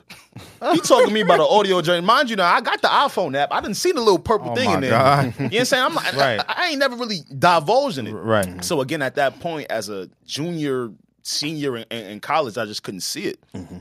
But I think we went to Applebee's then, right? Yeah, and then I was like, yo, look. Just give me a conversation, bro. Yeah. I know you're busy. I know you're doing your thing. Yeah. I'll pull up on you. Mm. Let's talk. At that point, I had just started working with Joe Budden. Yeah. And so my podcast, we, you know, out of respect for him, I didn't want him to think that I was trying to just piggyback off of his name. So I didn't relaunch my podcast. But once I felt confident that I could manage my duties with him and also have a podcast in its own lane, that's when I was like, yo, I want to get back into podcasting. And I'm only going to do it if I have Alex with me. Yeah, that's love. So I asked him, yo, just give me one conversation. Mm-hmm. Let me map out some things for you. This is all I need. Yeah. All I need is this. If you give me this, we out. Yeah. He looked at me. He said, I'm going to give you whatever you need. Yeah. And we've been rocking ever since. What year was this? Oh, my God. It was 2017. 17? Yeah. Not 18? Yeah, it had to be 17. Yeah, we had the conversation in 2017, and we started getting things rolling in 2018. Absolutely. 2017, yeah. Crazy. What were those early stages like with the Need to Know podcast? Like, kind of just getting your footing, finding your footing, you know, finding your lane, establishing your audience and your identity as a podcast. Was that something that y'all struggled with? Like, well, what were some of the difficulties in those early stages? Mm-hmm. Absolutely, man. You know, at first, me and Savon, you know, podcasts at that time were very guest-based. Yeah. Right? And it seemed like you had to have an allure. Like, granted, there were already shows at that point where if it was a niche community, they would already support. Mm-hmm. But because we're out of college and we're already influxed into pop culture, we were trying to find a cool balance between pop culture and just showing creatives and people that people should know. Right. So at first, I won't lie, a lot of our episodes were very guest-based because we were trying to figure out our footing to see if we could be primarily a show that would be garnered towards guests, musicians, we had comedians. I think comedian was our first episode. Right? We were just trying to be very purposeful. Arts-based. Right, arts-based with the content. Exactly. Then after a while, it kind of developed into something greater. Yeah, I think the toughest thing, again, I always kind of tell people because I was introduced to a lot of people through my affiliation with Joe Budden in that podcast, right? That's a part of my story. I can't change that. Right, yeah. But I think me and Alex, we were really keen on making sure that people didn't look at us like we were part two of that podcast or we weren't trying to be that podcast. So we threw a lot of ideas at the wall, but we just felt comfortable being us. I think that was the toughest part because, you know, once you get labeled something, you know, when I'm a character on another project, it's like actors, right? A lot of actors, they'll take a superhero role, but then they resent it because you get typecast. And it's like, I only see this person as Batman. I only see him as Spider-Man. Tobey Maguire damn near quit his acting career because of that Spider-Man shit. Like, it's real. So that was one thing that I personally was afraid of. Like, yo, you know, I don't want that to be what it is that we do, because me and Alex, like, we are very strong in who we are as individuals. Absolutely. And also as a collective. Like, we have a vision and, you know, we're grateful for all the opportunities that we had, but we knew that we didn't want to just live on that, in that universe, so to speak, going to Marvel. Right. We didn't just want to be in that universe. So I think that was the toughest part starting out, just finding our footing of, all right, what's the audience, what's the community that we want to build, and how do we get there? Yeah, because people had already knew us from that realm. So we just wanted to realize, like, even if you learn from us from that realm, it's something ongoing else that's different over here. Yeah. Yeah. Because it's so massive, right? Yeah, and that's the other thing. Like, I always tell people, we work backwards in this podcasting thing, right? So we tried it, we did our thing, right? We were growing, but we shot to the top. Like, I'm fucking going on tour, so now I'm conflicted, right? Because I'm helping manage one of the biggest podcasts in the world, and I'm seeing their numbers, and I'm seeing their impact, and I'm seeing their influence, but then me and him are going to the studio, and then it's like, shit, wait, we ass. Yeah. Like, that's what I'm thinking, because the numbers ain't there. Like, I'm arguing him. I'm like, yo, dog, we not ass, it's just facts. You are working for one of the most prominent platforms. Yeah. The platform at the time. Right? So it was like, it was hard. Yeah, so we struggled. Me personally, I struggle with that. Yeah. Just like, yo, damn, I see we selling out shit for the people we work for, but when it comes to us, it's not really clicking, eh? Like, what's going on? What's going on? And, you know, he just kept me a course, and, you know, look, bro, just stay locked in. We go get there. We go get there. Consistency. Until we kind of found our own lane, and now I think we finally hit that stride. Man, we was sneaking into the college radio station just to record. Listen, they do it that. We didn't have a key. Every week we showing up like, yo, hopefully it's open. Wow. Telling people from Philly to come out. Yeah, pull up. We got a studio. We don't even know if it's open. Trying to finesse.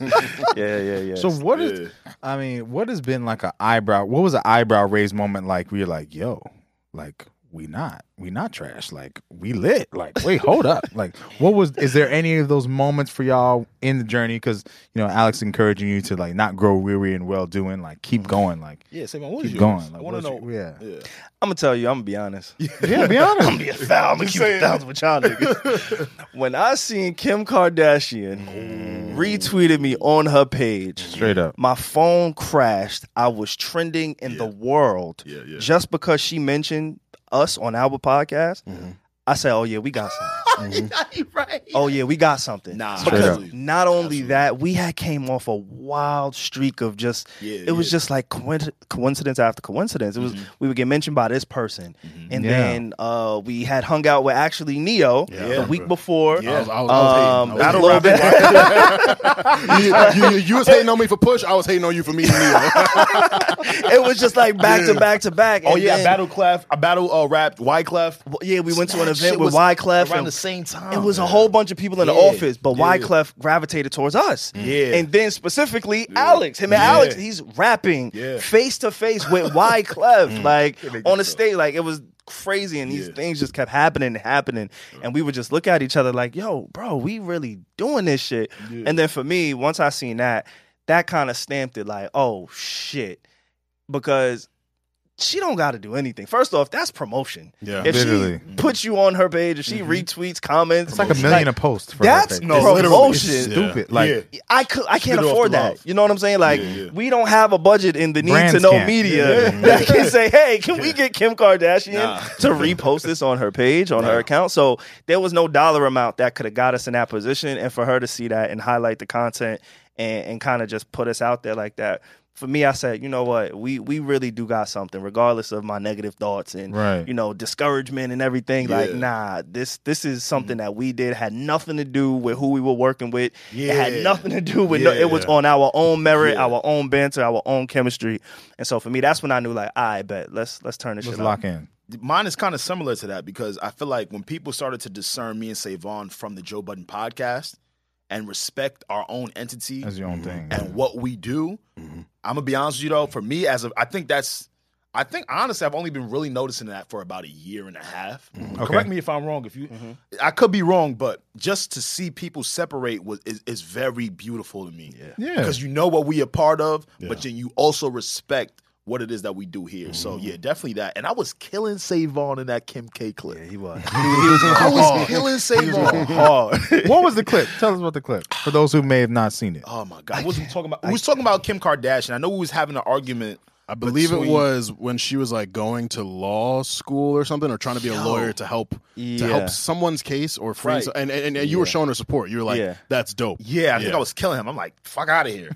And I was just like, yo, somebody got to do it. Like, goddamn, I'm glad somebody's helping us out. Like, it may not be the person you want, but she has the influence. She has the resources. And if she's going to help free black people, like, we can't say free black people, then somebody does it and we knock her. And then, you know, Alex kind of countered that. Alex countered that. And we had like a quick banter. But I think what I said in that moment, she must have resonated with. And she said, retweet. I just woke up. She said, retweet. And she commented, thank you, Savon, with a white heart. Yeah. She commented. It wasn't just She commented, and I was like, "Wait, damn! Like that's dope. That's fire. That's fact, especially because you know these celebrities verified. Some of them only check their verified mentions. They don't check when the regular people saying anything. Absolutely. She was just scrolling through one day and happened upon y'all and caught it. That's crazy. Yeah, timing. That was a moment. Timing. Mm-hmm. That was a moment.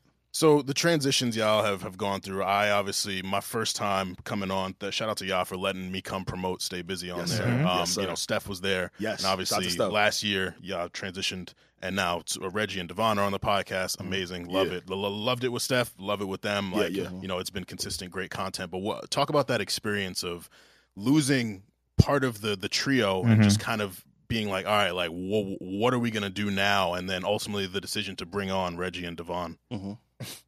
I'll be honest, you know, you never could really plan for those kind of things. Like you don't go into a podcast, you don't go into anything with a group and think at the finish line, you know, that group that you started with is not going to be there, right?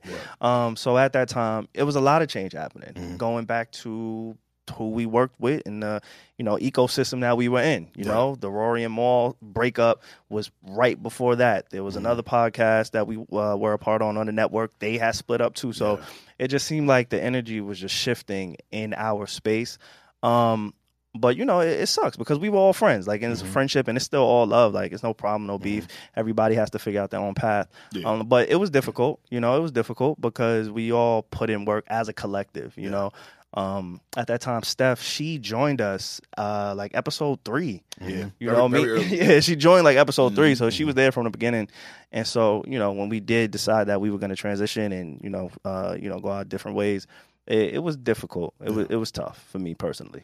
Yeah, I'm gonna be honest with you too. It was definitely one of my hardest times in life. I got to be honest with you, at least in my adult life, and not just because of the transition, but because of what Nick has been saying on episode.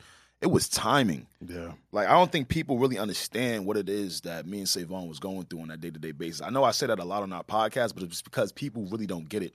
Like, working for an entity while being an entrepreneur for your entity, while trying to figure out new additions and extractions, while dealing with your mental health, your family, your love life, and extracurriculars and your goals. Yeah. That was, I'm not going to lie, I laughed through those months. I put on the smile as I usually do, but, you know, that's just how I do. But definitely one of my most difficult times in general, because it was just hard for me to just process everything happening at the same time. Rory and Maul was happening at the same time. Your world was imploding. Like, people really don't even get it. It was really like your world was imploding. It was one thing after another. And they only saw one side of it. When people would see it front-facingly, it only looked like the Rory, Maul, Joe thing.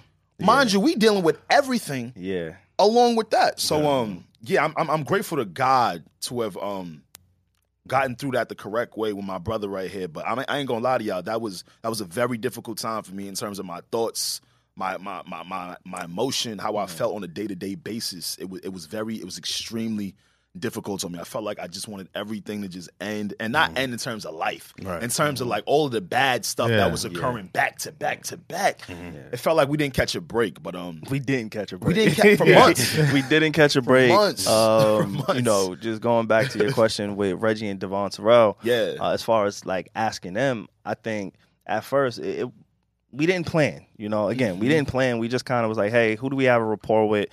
Who can have conversation, great conversation? Who can add to it? And then it kind of just happened organically, you know. Me and Alex, we had conversations like, hey, we could do this, just me and you, right? Yeah. Armand, shout out to Armand. He was the first guest that we had once we made that transition Thank you, okay, you know, Steph's no longer going to be a part of this. What do we do? What do me and Alex do? What is our pivot, so to speak?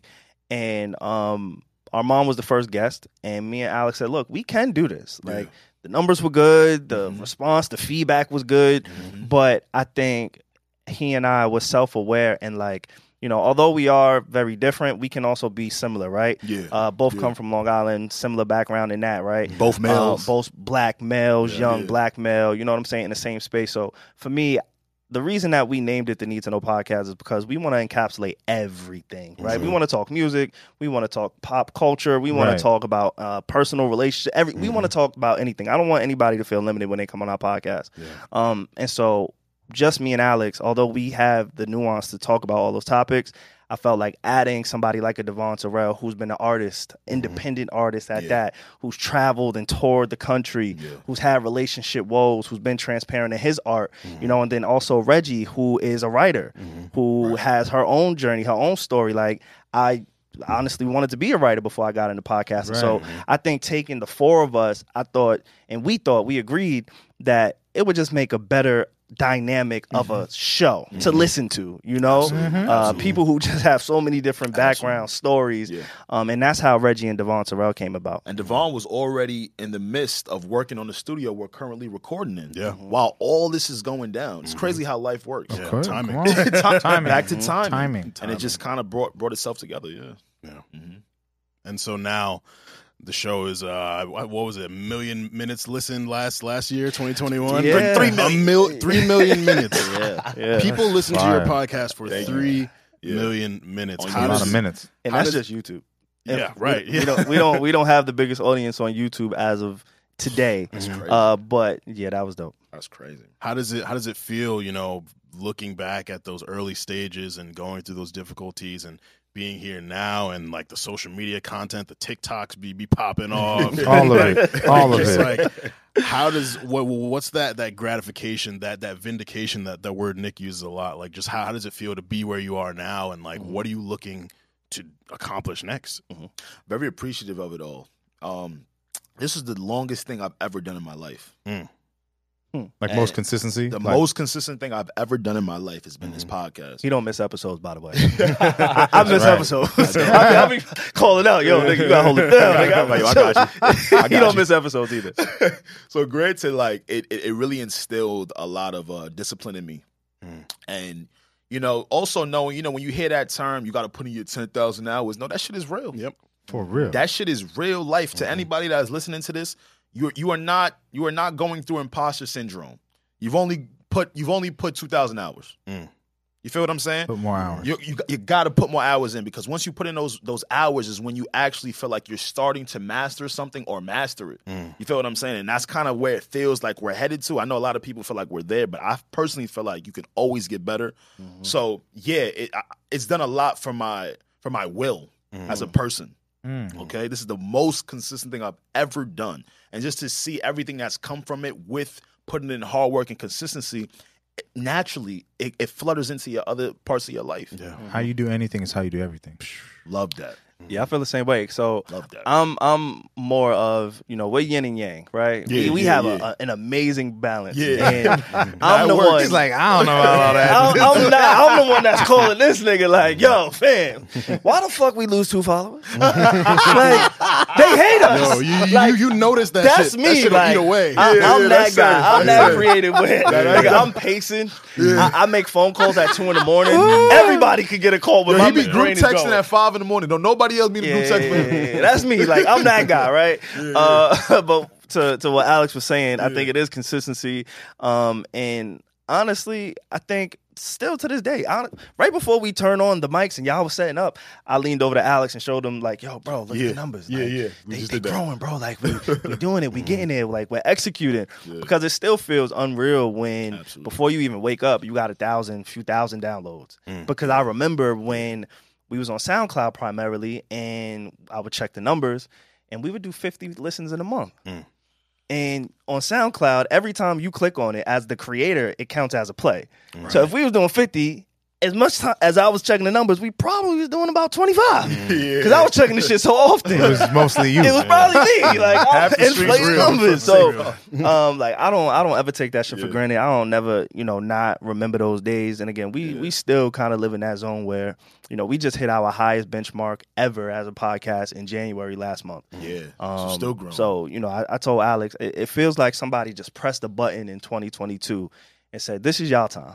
Wow. You know, whatever deals is coming, whatever is coming your way that you worked for, I feel it. I just feel it in my soul. I feel it in my body. Love that. You know, last year was the first year that we were able to kind of put our podcast on cruise control. And what I mean by that is it's paying for itself now. Yeah. Like, for so long, me and Alex, I'm clapping for that. Out of pocket for years, and we don't take weeks off. You know, like even if I do miss an episode, I knew my cut had to be sent out. Yeah. Mm-hmm. You know what I'm saying? If he had to miss an episode for whatever, he never missed an episode. But whenever, right, we had to make those adjustments. I still knew like my commitment to this process is I can't be there physically, but I owe it to my brother. I owe it to whoever's doing this to still send my cut. So we're approaching a year of our podcast funding itself, not having to really, you know, come out of our pockets to fund something that, you know, we love, we believe in, we fucking, it's our dream. Like, we live in our dream. And literally, just to cap it off, right, I was talking to a friend the other day, and I was like, man, you know, I've been a part of the Joe Budden podcast. Successful, great. You hear all the numbers, the deals, beautiful Spotify, billboards, the tours, all this shit, merch, everything, right? Yeah. I was like, damn, Alex, we've been a part of that. Yeah. And then I look to my left. I'm like, shit, I know Rory and Maul's not a part of this no more, but I feel like I got to take a little bit of credit for that, too, because we was a part of that, you know, and I see what they're doing. I know they implemented some of the things that I taught and taught their team how to do our process, right? So Screen Man and show notes and all that stuff. It's standard stuff, but I know that, you know, that I was a part of that, and we were a part of that. And then I go to See the Thing Is, who also records in HMD Studio. Shout out to Mandy and Bridget. And I go to that podcast, and I'm like, damn, they doing all right, too. Like, so everybody around us is out here flourishing. Yo, Alex, you up? Nigga, it's coming. It's one of those things where I'm like, all right, you put yourself in a room full of successful people. You're bound to be right, that, right? Yeah. The motivation. So, that's my approach on it. What is you guys know? No, please. What does, for those who don't know, what is a day-to-day of a podcasting person who, what does that look like? Even if it's not just, you know, podcasting, for y'all specifically, what does your day-to-day look like in a normal day? All right. So I just joke a lot and always say, like, my life is one big ass podcast. Facts. Savon could still feel that way because I know he does. He still works in the podcasting, but my weeks are literally I'd say 75% podcasting and work, and then 25% me. Because again, I have to wake up and strategically produce for the Joe Budden podcast. Yep. And mind you, those are all day things. Yeah. Real quick, can I feel like a lot of people don't know? Could you kind of explain your role? I feel like and the importance of your position at the Joe Budden podcast. Absolutely, because a lot of people just hear Scream Man and they don't really understand what that nuance is. Like, I'm gonna go ahead and say it right. The transition from Rory and Maul to Ice and Ish, right? Two guys who aren't podcasters, super informative, super smart, intellectual guys, right? But to be a podcaster and a broadcaster and entertaining, it takes a different level of skill, right? And you have to be. It is a skill, and you know, during that whole transition when everything was in flux and we didn't know anything, and we didn't even know Ice and Ish like that. They just kind of came in. That Scream Man role was, in my opinion, this is just me, he was spoon feeding content. What you guys were listening to, it was their original thoughts, but if that screen doesn't turn to a new topic, if that screen doesn't guide that ship, segueing, I don't know what the transition looks like. I appreciate that, brother, because again, a lot of people don't really get to see the behind-the-scenes stuff. So kind of what Savon was saying is, if the guys are talking about a particular topic, 10 times out of 10, I'm pulling something up on it directly in front of them, and so let's say they're talking about an article. The article is all up. I'm scrolling down the page for them. Let's say they're talking about a music video. I'm pulling up the music video. Just something where the guys could couple what they're saying and what they're talking about together, just for, you know, for no wrong answers or anything like that. You're fact checking live, kind of like a fact check, like a visual live cues, visual fact checker. Yeah. No, it's not. I can't. You know, like I can't. Nah, I'm producing sorry. Though. He's producing. I'm definitely. We ain't fact checking. A fact check is I think right. You know. I think right. Kim Kardashian is 36 right. years old. Yeah, that's a fact check. Yeah. You know, let me verify that age. That's a fact check. Yeah. What Alex does is I am going to guide this. This conversation. I am going to give you the information that you need. Yeah. When you're lost, you have me. Thank you, brother. When y'all don't know what to talk about, you have me. Yeah, you know what I'm saying? That's a fact. Like, that's a fact. That is what he does, and he would never say it. I won't. You know, like he would never say it. Yeah, just scroll the screen as my guy. Yeah, right. Like, no, you ain't just scrolling the screen. Alex has 60 tabs open. Yeah. You know what I'm saying? And 60, I know which each one of them is. He knows the cadence. Yeah. Before they even go to the next topic, yeah. Alex is he knows. Thank like you, he's appreciate a producer. That. He's not just a screen man. He's not just a character. My guy produces, and you know, I just want to give you your flowers on that. Amazing. Because a lot of people don't know, and we'll never talk about it on our pod because that's not what we do. That's not what we do on our show. Thank y'all for allowing us to, you know, just kind of speak to that shit, man. I really appreciate that shit because again, too, see why me and Savon was so lucky. We were able to be on the side of production of one of the biggest podcasters, period, and then also come out here and do what we do with our talent and our show. So it kind of gives you the best of both worlds. So to answer your question, Nick, it just feels like one big-ass podcast every single day because it feels like I'm either prepping for one or prepping for the other. Yeah. You know what I'm saying? It's so a beautiful space, though. It is a beautiful space because kind of what Savon was saying, you kind of get to balance everything out. But also, you know, what's great I think about it is that, like, you asked for this. Yeah. This is a part of the best-case scenario, right? Absolutely. You asked for it, and I think when you really love something, it's not work.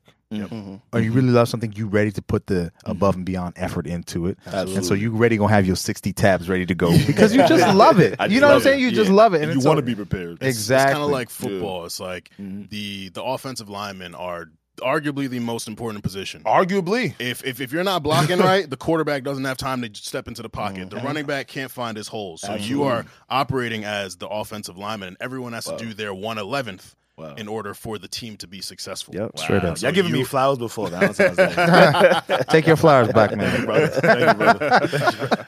Yeah, man. So I want to get into you both personally a little bit. Alex, man, I remember, you know, and you and I, we've always connected on the music tip from our Kazi days. Yes, shout to Kazi. When I've come onto the podcast. And then I just remember you popping up, dropping snippets of beats, you know, on your IG story with the Beats program open. Like, What was your inspiration to step into production and from there to now getting placements on projects? Like, what's that journey been like for you? Bro, thank you for asking me that. It's beautiful. I've always been musically inclined as a kid. So my mom always had me in the choirs and shit. After a certain age, though, you grow out of the choir. That's corny. Yeah, you know what I'm saying? Choir's fire. Choir, you know what I'm saying? And then when you everybody's singing choir. Yeah, and that's the thing, you know, when you sing in the choir, you don't really assume that you can actually sing or hold a note. Or that you actually care about music because there's so many other people around you that's also, you know, carrying this orchestra, this sound. So after that, I never really had a connection to music. But in school, when I was a kid, no matter elementary school, high school, middle school, whatever, people will always come to me in terms of, like, new music or, like, yo, Alex, get on the aux chord. Or, like, I was always that guy. Still at this point, never knew how to translate it. Right. It's not until the pandemic hit where we all had to sit down and shut the hell up and think about your thoughts and think about your future and think about why you like certain things was the thing that made me think about this. So shout out to my brother, Just the Lord. He also makes music. I learned how to make beats from him from just going to his studio every single day during the pandemic and just sitting there and absorbing. I learned, it took me probably about 6-7 months to feel comfortable with making my own shit.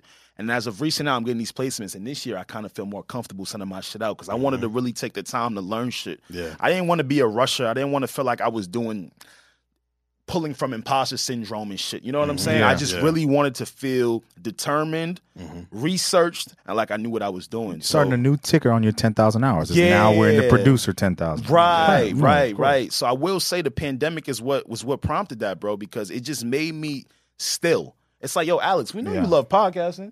I've been a podcaster since fucking what's this shit in high school? What we had What's the homeroom? Homeroom. This nigga was potting in homeroom. I was potting in homeroom. You was the one to doing the announcement. I was like, yo, what's good? Good morning. Like, he was on the intercom. Yes, that was me. And they would always, again, I wasn't the smartest kid, but again, because of my personality and my energy, so this has always been natural to me. But it was like, yo, I need to feed my music hunger, and it was really starting to bother me at that time that I didn't know how to transition over. So making beats really brings peace and inner joy to my soul. Fire. Like I swear to God, bro, like it really fulfills the shit out of me, and coercion with this podcast that we do with Savon. Yeah. So I love that. It's beautiful, bro. Thank you. Congrats, man. Congrats to you. Savon, man, you stepped into a very, very big role recently. I don't know if you want to get into it. Let's talk about it. Let's talk about it. You know, I'm sure it wasn't the easiest choice to step away from one of the biggest podcasts in the world that you helped to build, but you stepped into a place that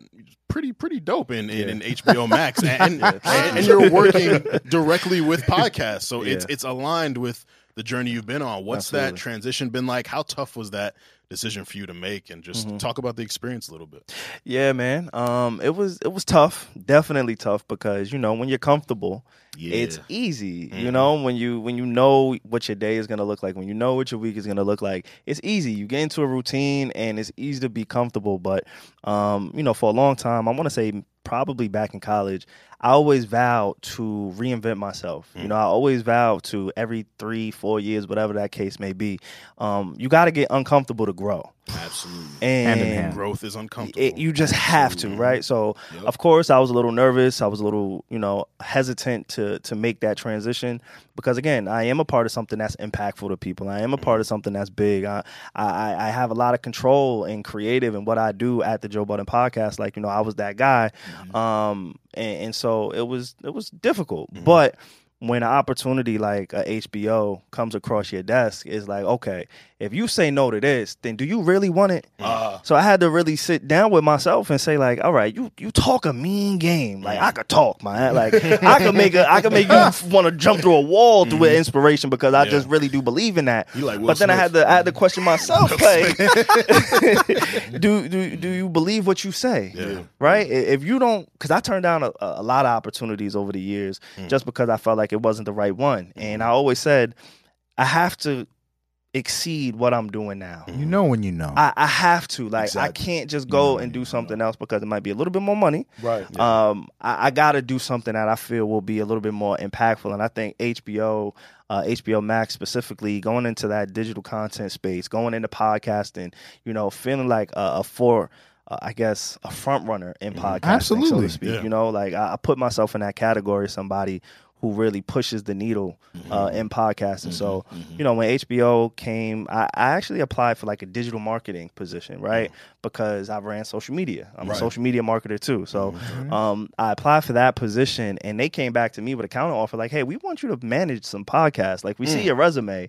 We think you would probably fit a little better over here on this team. God said bigger, my son. Yeah. That's exactly bigger, my son. It was one of those. And I was just like, look, you gotta, you know, walk it. You talk it, let's walk it. So you know, I talked to Alex, right? And you know, just to kind of give y'all a little bit of backstory, so I talked to Alex a year ago, before any HBO, before anything came into the picture, before we transitioned with a new podcast, anything. Yeah, we sat on the corner on a street in Queens, and I looked at him and I said, "Bro, I'm changing my life." He said, "Yeah." I said, "I don't know when, I don't know how, I don't know where, but I want you to know, as my guy, as my brother, as my business partner, as my friend, I know we're in this position together right now. We're in the trenches together, but I have to make a transition." And I gave him a timeline. I said, by the end of the year, in March, I want to be in a different place. And I had no idea where that place was going to be. So I warned him just based off of my thinking. Yeah. So when that time did come, he couldn't be like, "Damn, bro, you just left," or "Damn, you ain't give me a heads up." Like, "Damn, my nigga, what are you doing?" Like, I had no idea, but just the fact that those thoughts seeped into my psyche, I said, I gotta let him know because I don't want him to feel like I just up and abandoned him. Right. So when that time did come, you know, I was comfortable with letting him know. I was comfortable with letting my family know. And, you know, it's HBO, man. It's one of the greatest powerhouses in media today. Absolutely. And the fact that they allow a young black man into those meetings, and I'm talking to people from CNN and Apple and iHeart, and you know what I'm saying? It's like, all right, cool. If we want to be the best, if we gonna be the best, right. We know we mastered this independent shit. Yeah. You know what I'm saying? Yeah. We mastered this independent shit. Mm-hmm. Now let's go talk to these corporate and know entities. How to do that. And now let me figure out how corporate America works on the highest level. Exactly. And so that was really what that transition was for me. It was like, you know, I'm comfortable in what we built on the independent side, but if I want us to really be a player, you know, and if I want to look at and get the respect of the Joe Buddens, the Charlemagnes, and, you know, all these people who I looked up to over the years, mm-hmm. I want to be on the same playing field. Like, I don't want to be Lil Bro forever. Bigger, I can't, my son. You know, bigger. I'm not here to be Lil Bro forever. Bigger. And HBO, like, what can you say? You like, it solidifies me. It gives me a little bit of credibility that, you know, somebody who may not be familiar with Joe Budden or music and entertainment doesn't. I could go on the street right now and say 3 letters, HBO. Yeah. And they don't know that. You know, like, that's all it is. So for me, it was just about experience, and, you know, I love what I'm doing. I'm still working in the podcast department, managing podcasts. Amazing. I know you're a big wrestling guy, The Peacemaker, with John Cena. I got a chance to sit in on that recording. So I'm in Zoom, and my draw is looking at John Cena. Oh, shit, what the fuck? What a combo. You know, like, one could say he couldn't see you. Yeah, exactly. So that's funny as hell. You know I had to get one off. No, that's funny as hell. No, that's bad funny. Do y'all know? Every time. I had to get one off. Freaking time. So yeah, man, it puts me in a whole different space with a whole different type of people. Like, I love meeting the Nicki Minaj's and the Mike Tyson, but now we're going into this acting world, this Hollywood world, and it's different people, it's different processes. Bigger, my son. Yeah, bigger, my son. So we moving, man. Yeah, man. Congrats, man. Thank you. I'm genuinely proud. Yeah. I appreciate that. To close off, you know, I know. Need to Know Podcast evolved into Need to Know Media. Yeah. And we had some conversations. We had a big interview lined up that unfortunately fell through, but we gonna make it happen. Absolutely. We gonna make it happen. But what are some? Now that you Need to Know Media, like that's far more encompassing than just a podcast. Yeah. So, well, what are the ideas that you have for expansion? Mm-hmm. What are some things that you're trying to put into play? And what's next? Mm-hmm. Honestly, just wanna put out fun content. Mm-hmm. Like I'm big fans of those YouTube black houses. That it's a house of comedians, actors, and they're just able to put out beautiful types of styles of content, right? So we already did the Need to Know podcast, and we're going to keep doing it. Now let's just encompass any other thing that we would like to pair it with, whether that be some skits, whether that be some different types of man-on-the-street interviews. Again, I'm just speaking from my side of it. I know some people are about to go crazy. But, you know, just trying to add more, because when you change words, they mean something, right? When you see a podcast, it seems more niche sometimes, right? Narrow, yeah. Right, it's pretty narrow. When you see media, ooh, it's expounded now. People don't just think to maybe do one thing. Let's just try other things and just use the fan base that's here that loves to see stuff from us. So that's kind of my version of it, Yeah, I think for me, transitioning and going to HBO is a part of that media play, right? Had we not started the media company, I may not have been so forthcoming in going to HBO, right? That is a media company, HBO, Warner Media. You know, like, if I'm going to learn, why not learn in the fucking actual game? Like, let's play the game. Man. So, you know, I want to work with other podcasts. Like, I have a lot of other interests outside of just what we talk about. Yeah. And, you know, we are real keen on keeping on the topics that we discuss just to respect everybody's interests. Like, I'm sure Reggie doesn't want to talk about fucking Russell Westbrook being ass right now. She don't want to talk about, like, she doesn't know. That's not her interest, right? Like, so there's sport topics, sport conversation, wrestling. There is a niche market for that. Video games in my spare time, I like to play video games and decompress. And so with streaming, with Twitch, with everything, I feel like it's open right now. You know, it's I tell people the podcast space is in the gold rush, where nobody knows how to fucking monetize this shit. Nobody, it's untamed right now. Everybody's just trying shit. When you see Joe Rogan get a deal, they're just trying shit. They don't know nothing, and they're figuring that out in real time when people are trying to cancel him and take back the money that they invested. Like, nobody has this shit figured out. It's too brand new. It's too open. Like, so for me, I just want to experience and have fun, experiment with the process of what that is, working with other creators that I believe in. Like, I love what y'all are doing. I love how y'all have a focused topic. Y'all talk music. Y'all do what y'all do. You know what I'm saying? Y'all are structured. I love what y'all are doing. I know you got 2 podcasts. Even writers. Like, I want to start just a blog. Like, yo, let's get some writers and just chop it up, bro. Like, as young black creators, and not just black creators, but, you know, entrepreneurs and businessmen, and, you know, being that we're still young, like, we all have health. You know, I'm grateful to be healthy. I'm grateful to come in here and talk and, you know, do these things. So for me, I think the media company is just saying, look, I want to give the opportunities that I was given. Right, I'm in a position now where we can say we have a media company. Like, we can look at each other and say, yo, we have, you know, accounts together. And, you know, it's just a beautiful thing. So I just kind of want to pay it forward. I think for me, this media company is just paying that forward. Like, I know what our podcast is. Like, if that's the flagship podcast of the media network, like, you never know. We could start working with another podcast and that podcast that take off. And now that's the flagship. But it's just a part of the family. It needs to know media. And that's the beautiful thing. Like, you don't really get those opportunities in podcasting of support. Everybody looks at it like it's a competition, but it's like, nah, man, like, if y'all are dope and the masses and the numbers say y'all are dope, and it doesn't mean I'm not dope, it just means y'all are clicking on a different way, and my time is gonna come, and my influence and my impact is gonna come however it's gonna come, like, come what may. So for me, I just want to give people those opportunities, because I remember when he and I was shopping our podcast to go, like, years ago.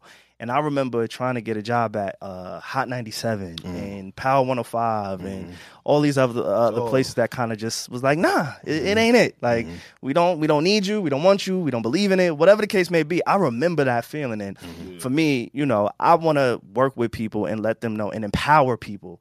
Like, that's what this media shit is. Like, it should say need to know empowerment. Because that word media is not just media. It's like need to know empowerment. Like, I want other creatives to feel, you know, the same way that I felt when, you know, fucking Kim Kardashian looked at us and said, oh, shit, they're dope. Like, I just want to be a part of that. Like, it's all about assists for me. You know, when I played video games, my brother could tell you, I need somebody who could pass the ball.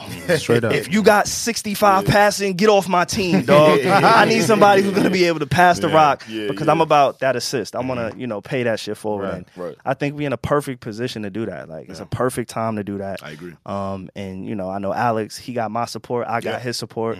If he said, yo, I want to build a music studio in the middle of this podcast studio right now, I'm going to tell him, let's do it. Nigga, we going to figure it out. Pass me the hand. We going to figure it out. What you need? Right. Out to Home Depot. Yeah. Exactly. And that's just kind of how I'm on. So I think that's kind of what's next. Just empowering other creatives. You know, we got a rebrand launch coming next month. We got new key art. We got new graphics. We going crazy. And I think that'll be the first step for us saying, hey, we want to kind of work with other people, because this is the standard that we're setting. And now let's bring it all in under the same umbrella. I love it. I love it. Well, brothers, again, congrats to y'all. I'm so thankful. Thank you. Amazing. So thankful for the friendship, the brotherhood, the support. God. Genuinely love you two. Love you, brother. Thank you. Y'all. Thank you. And yeah, this is what you need to know when you need to know. Let's do it. Listeners, we hope y'all got something out of this for entrepreneurs, for creators, for just people in general.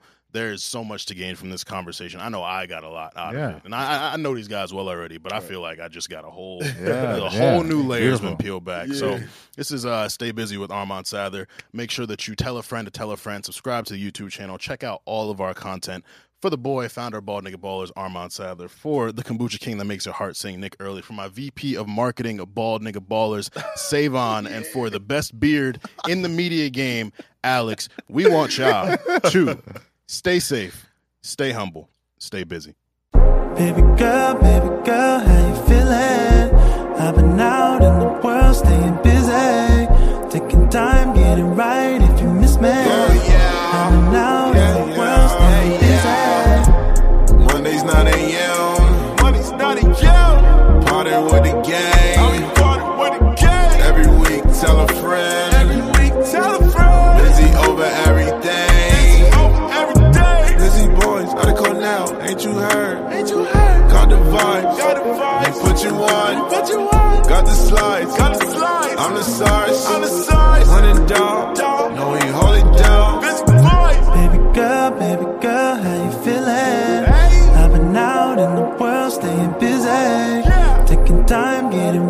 if you miss me. I've been out in the world staying busy.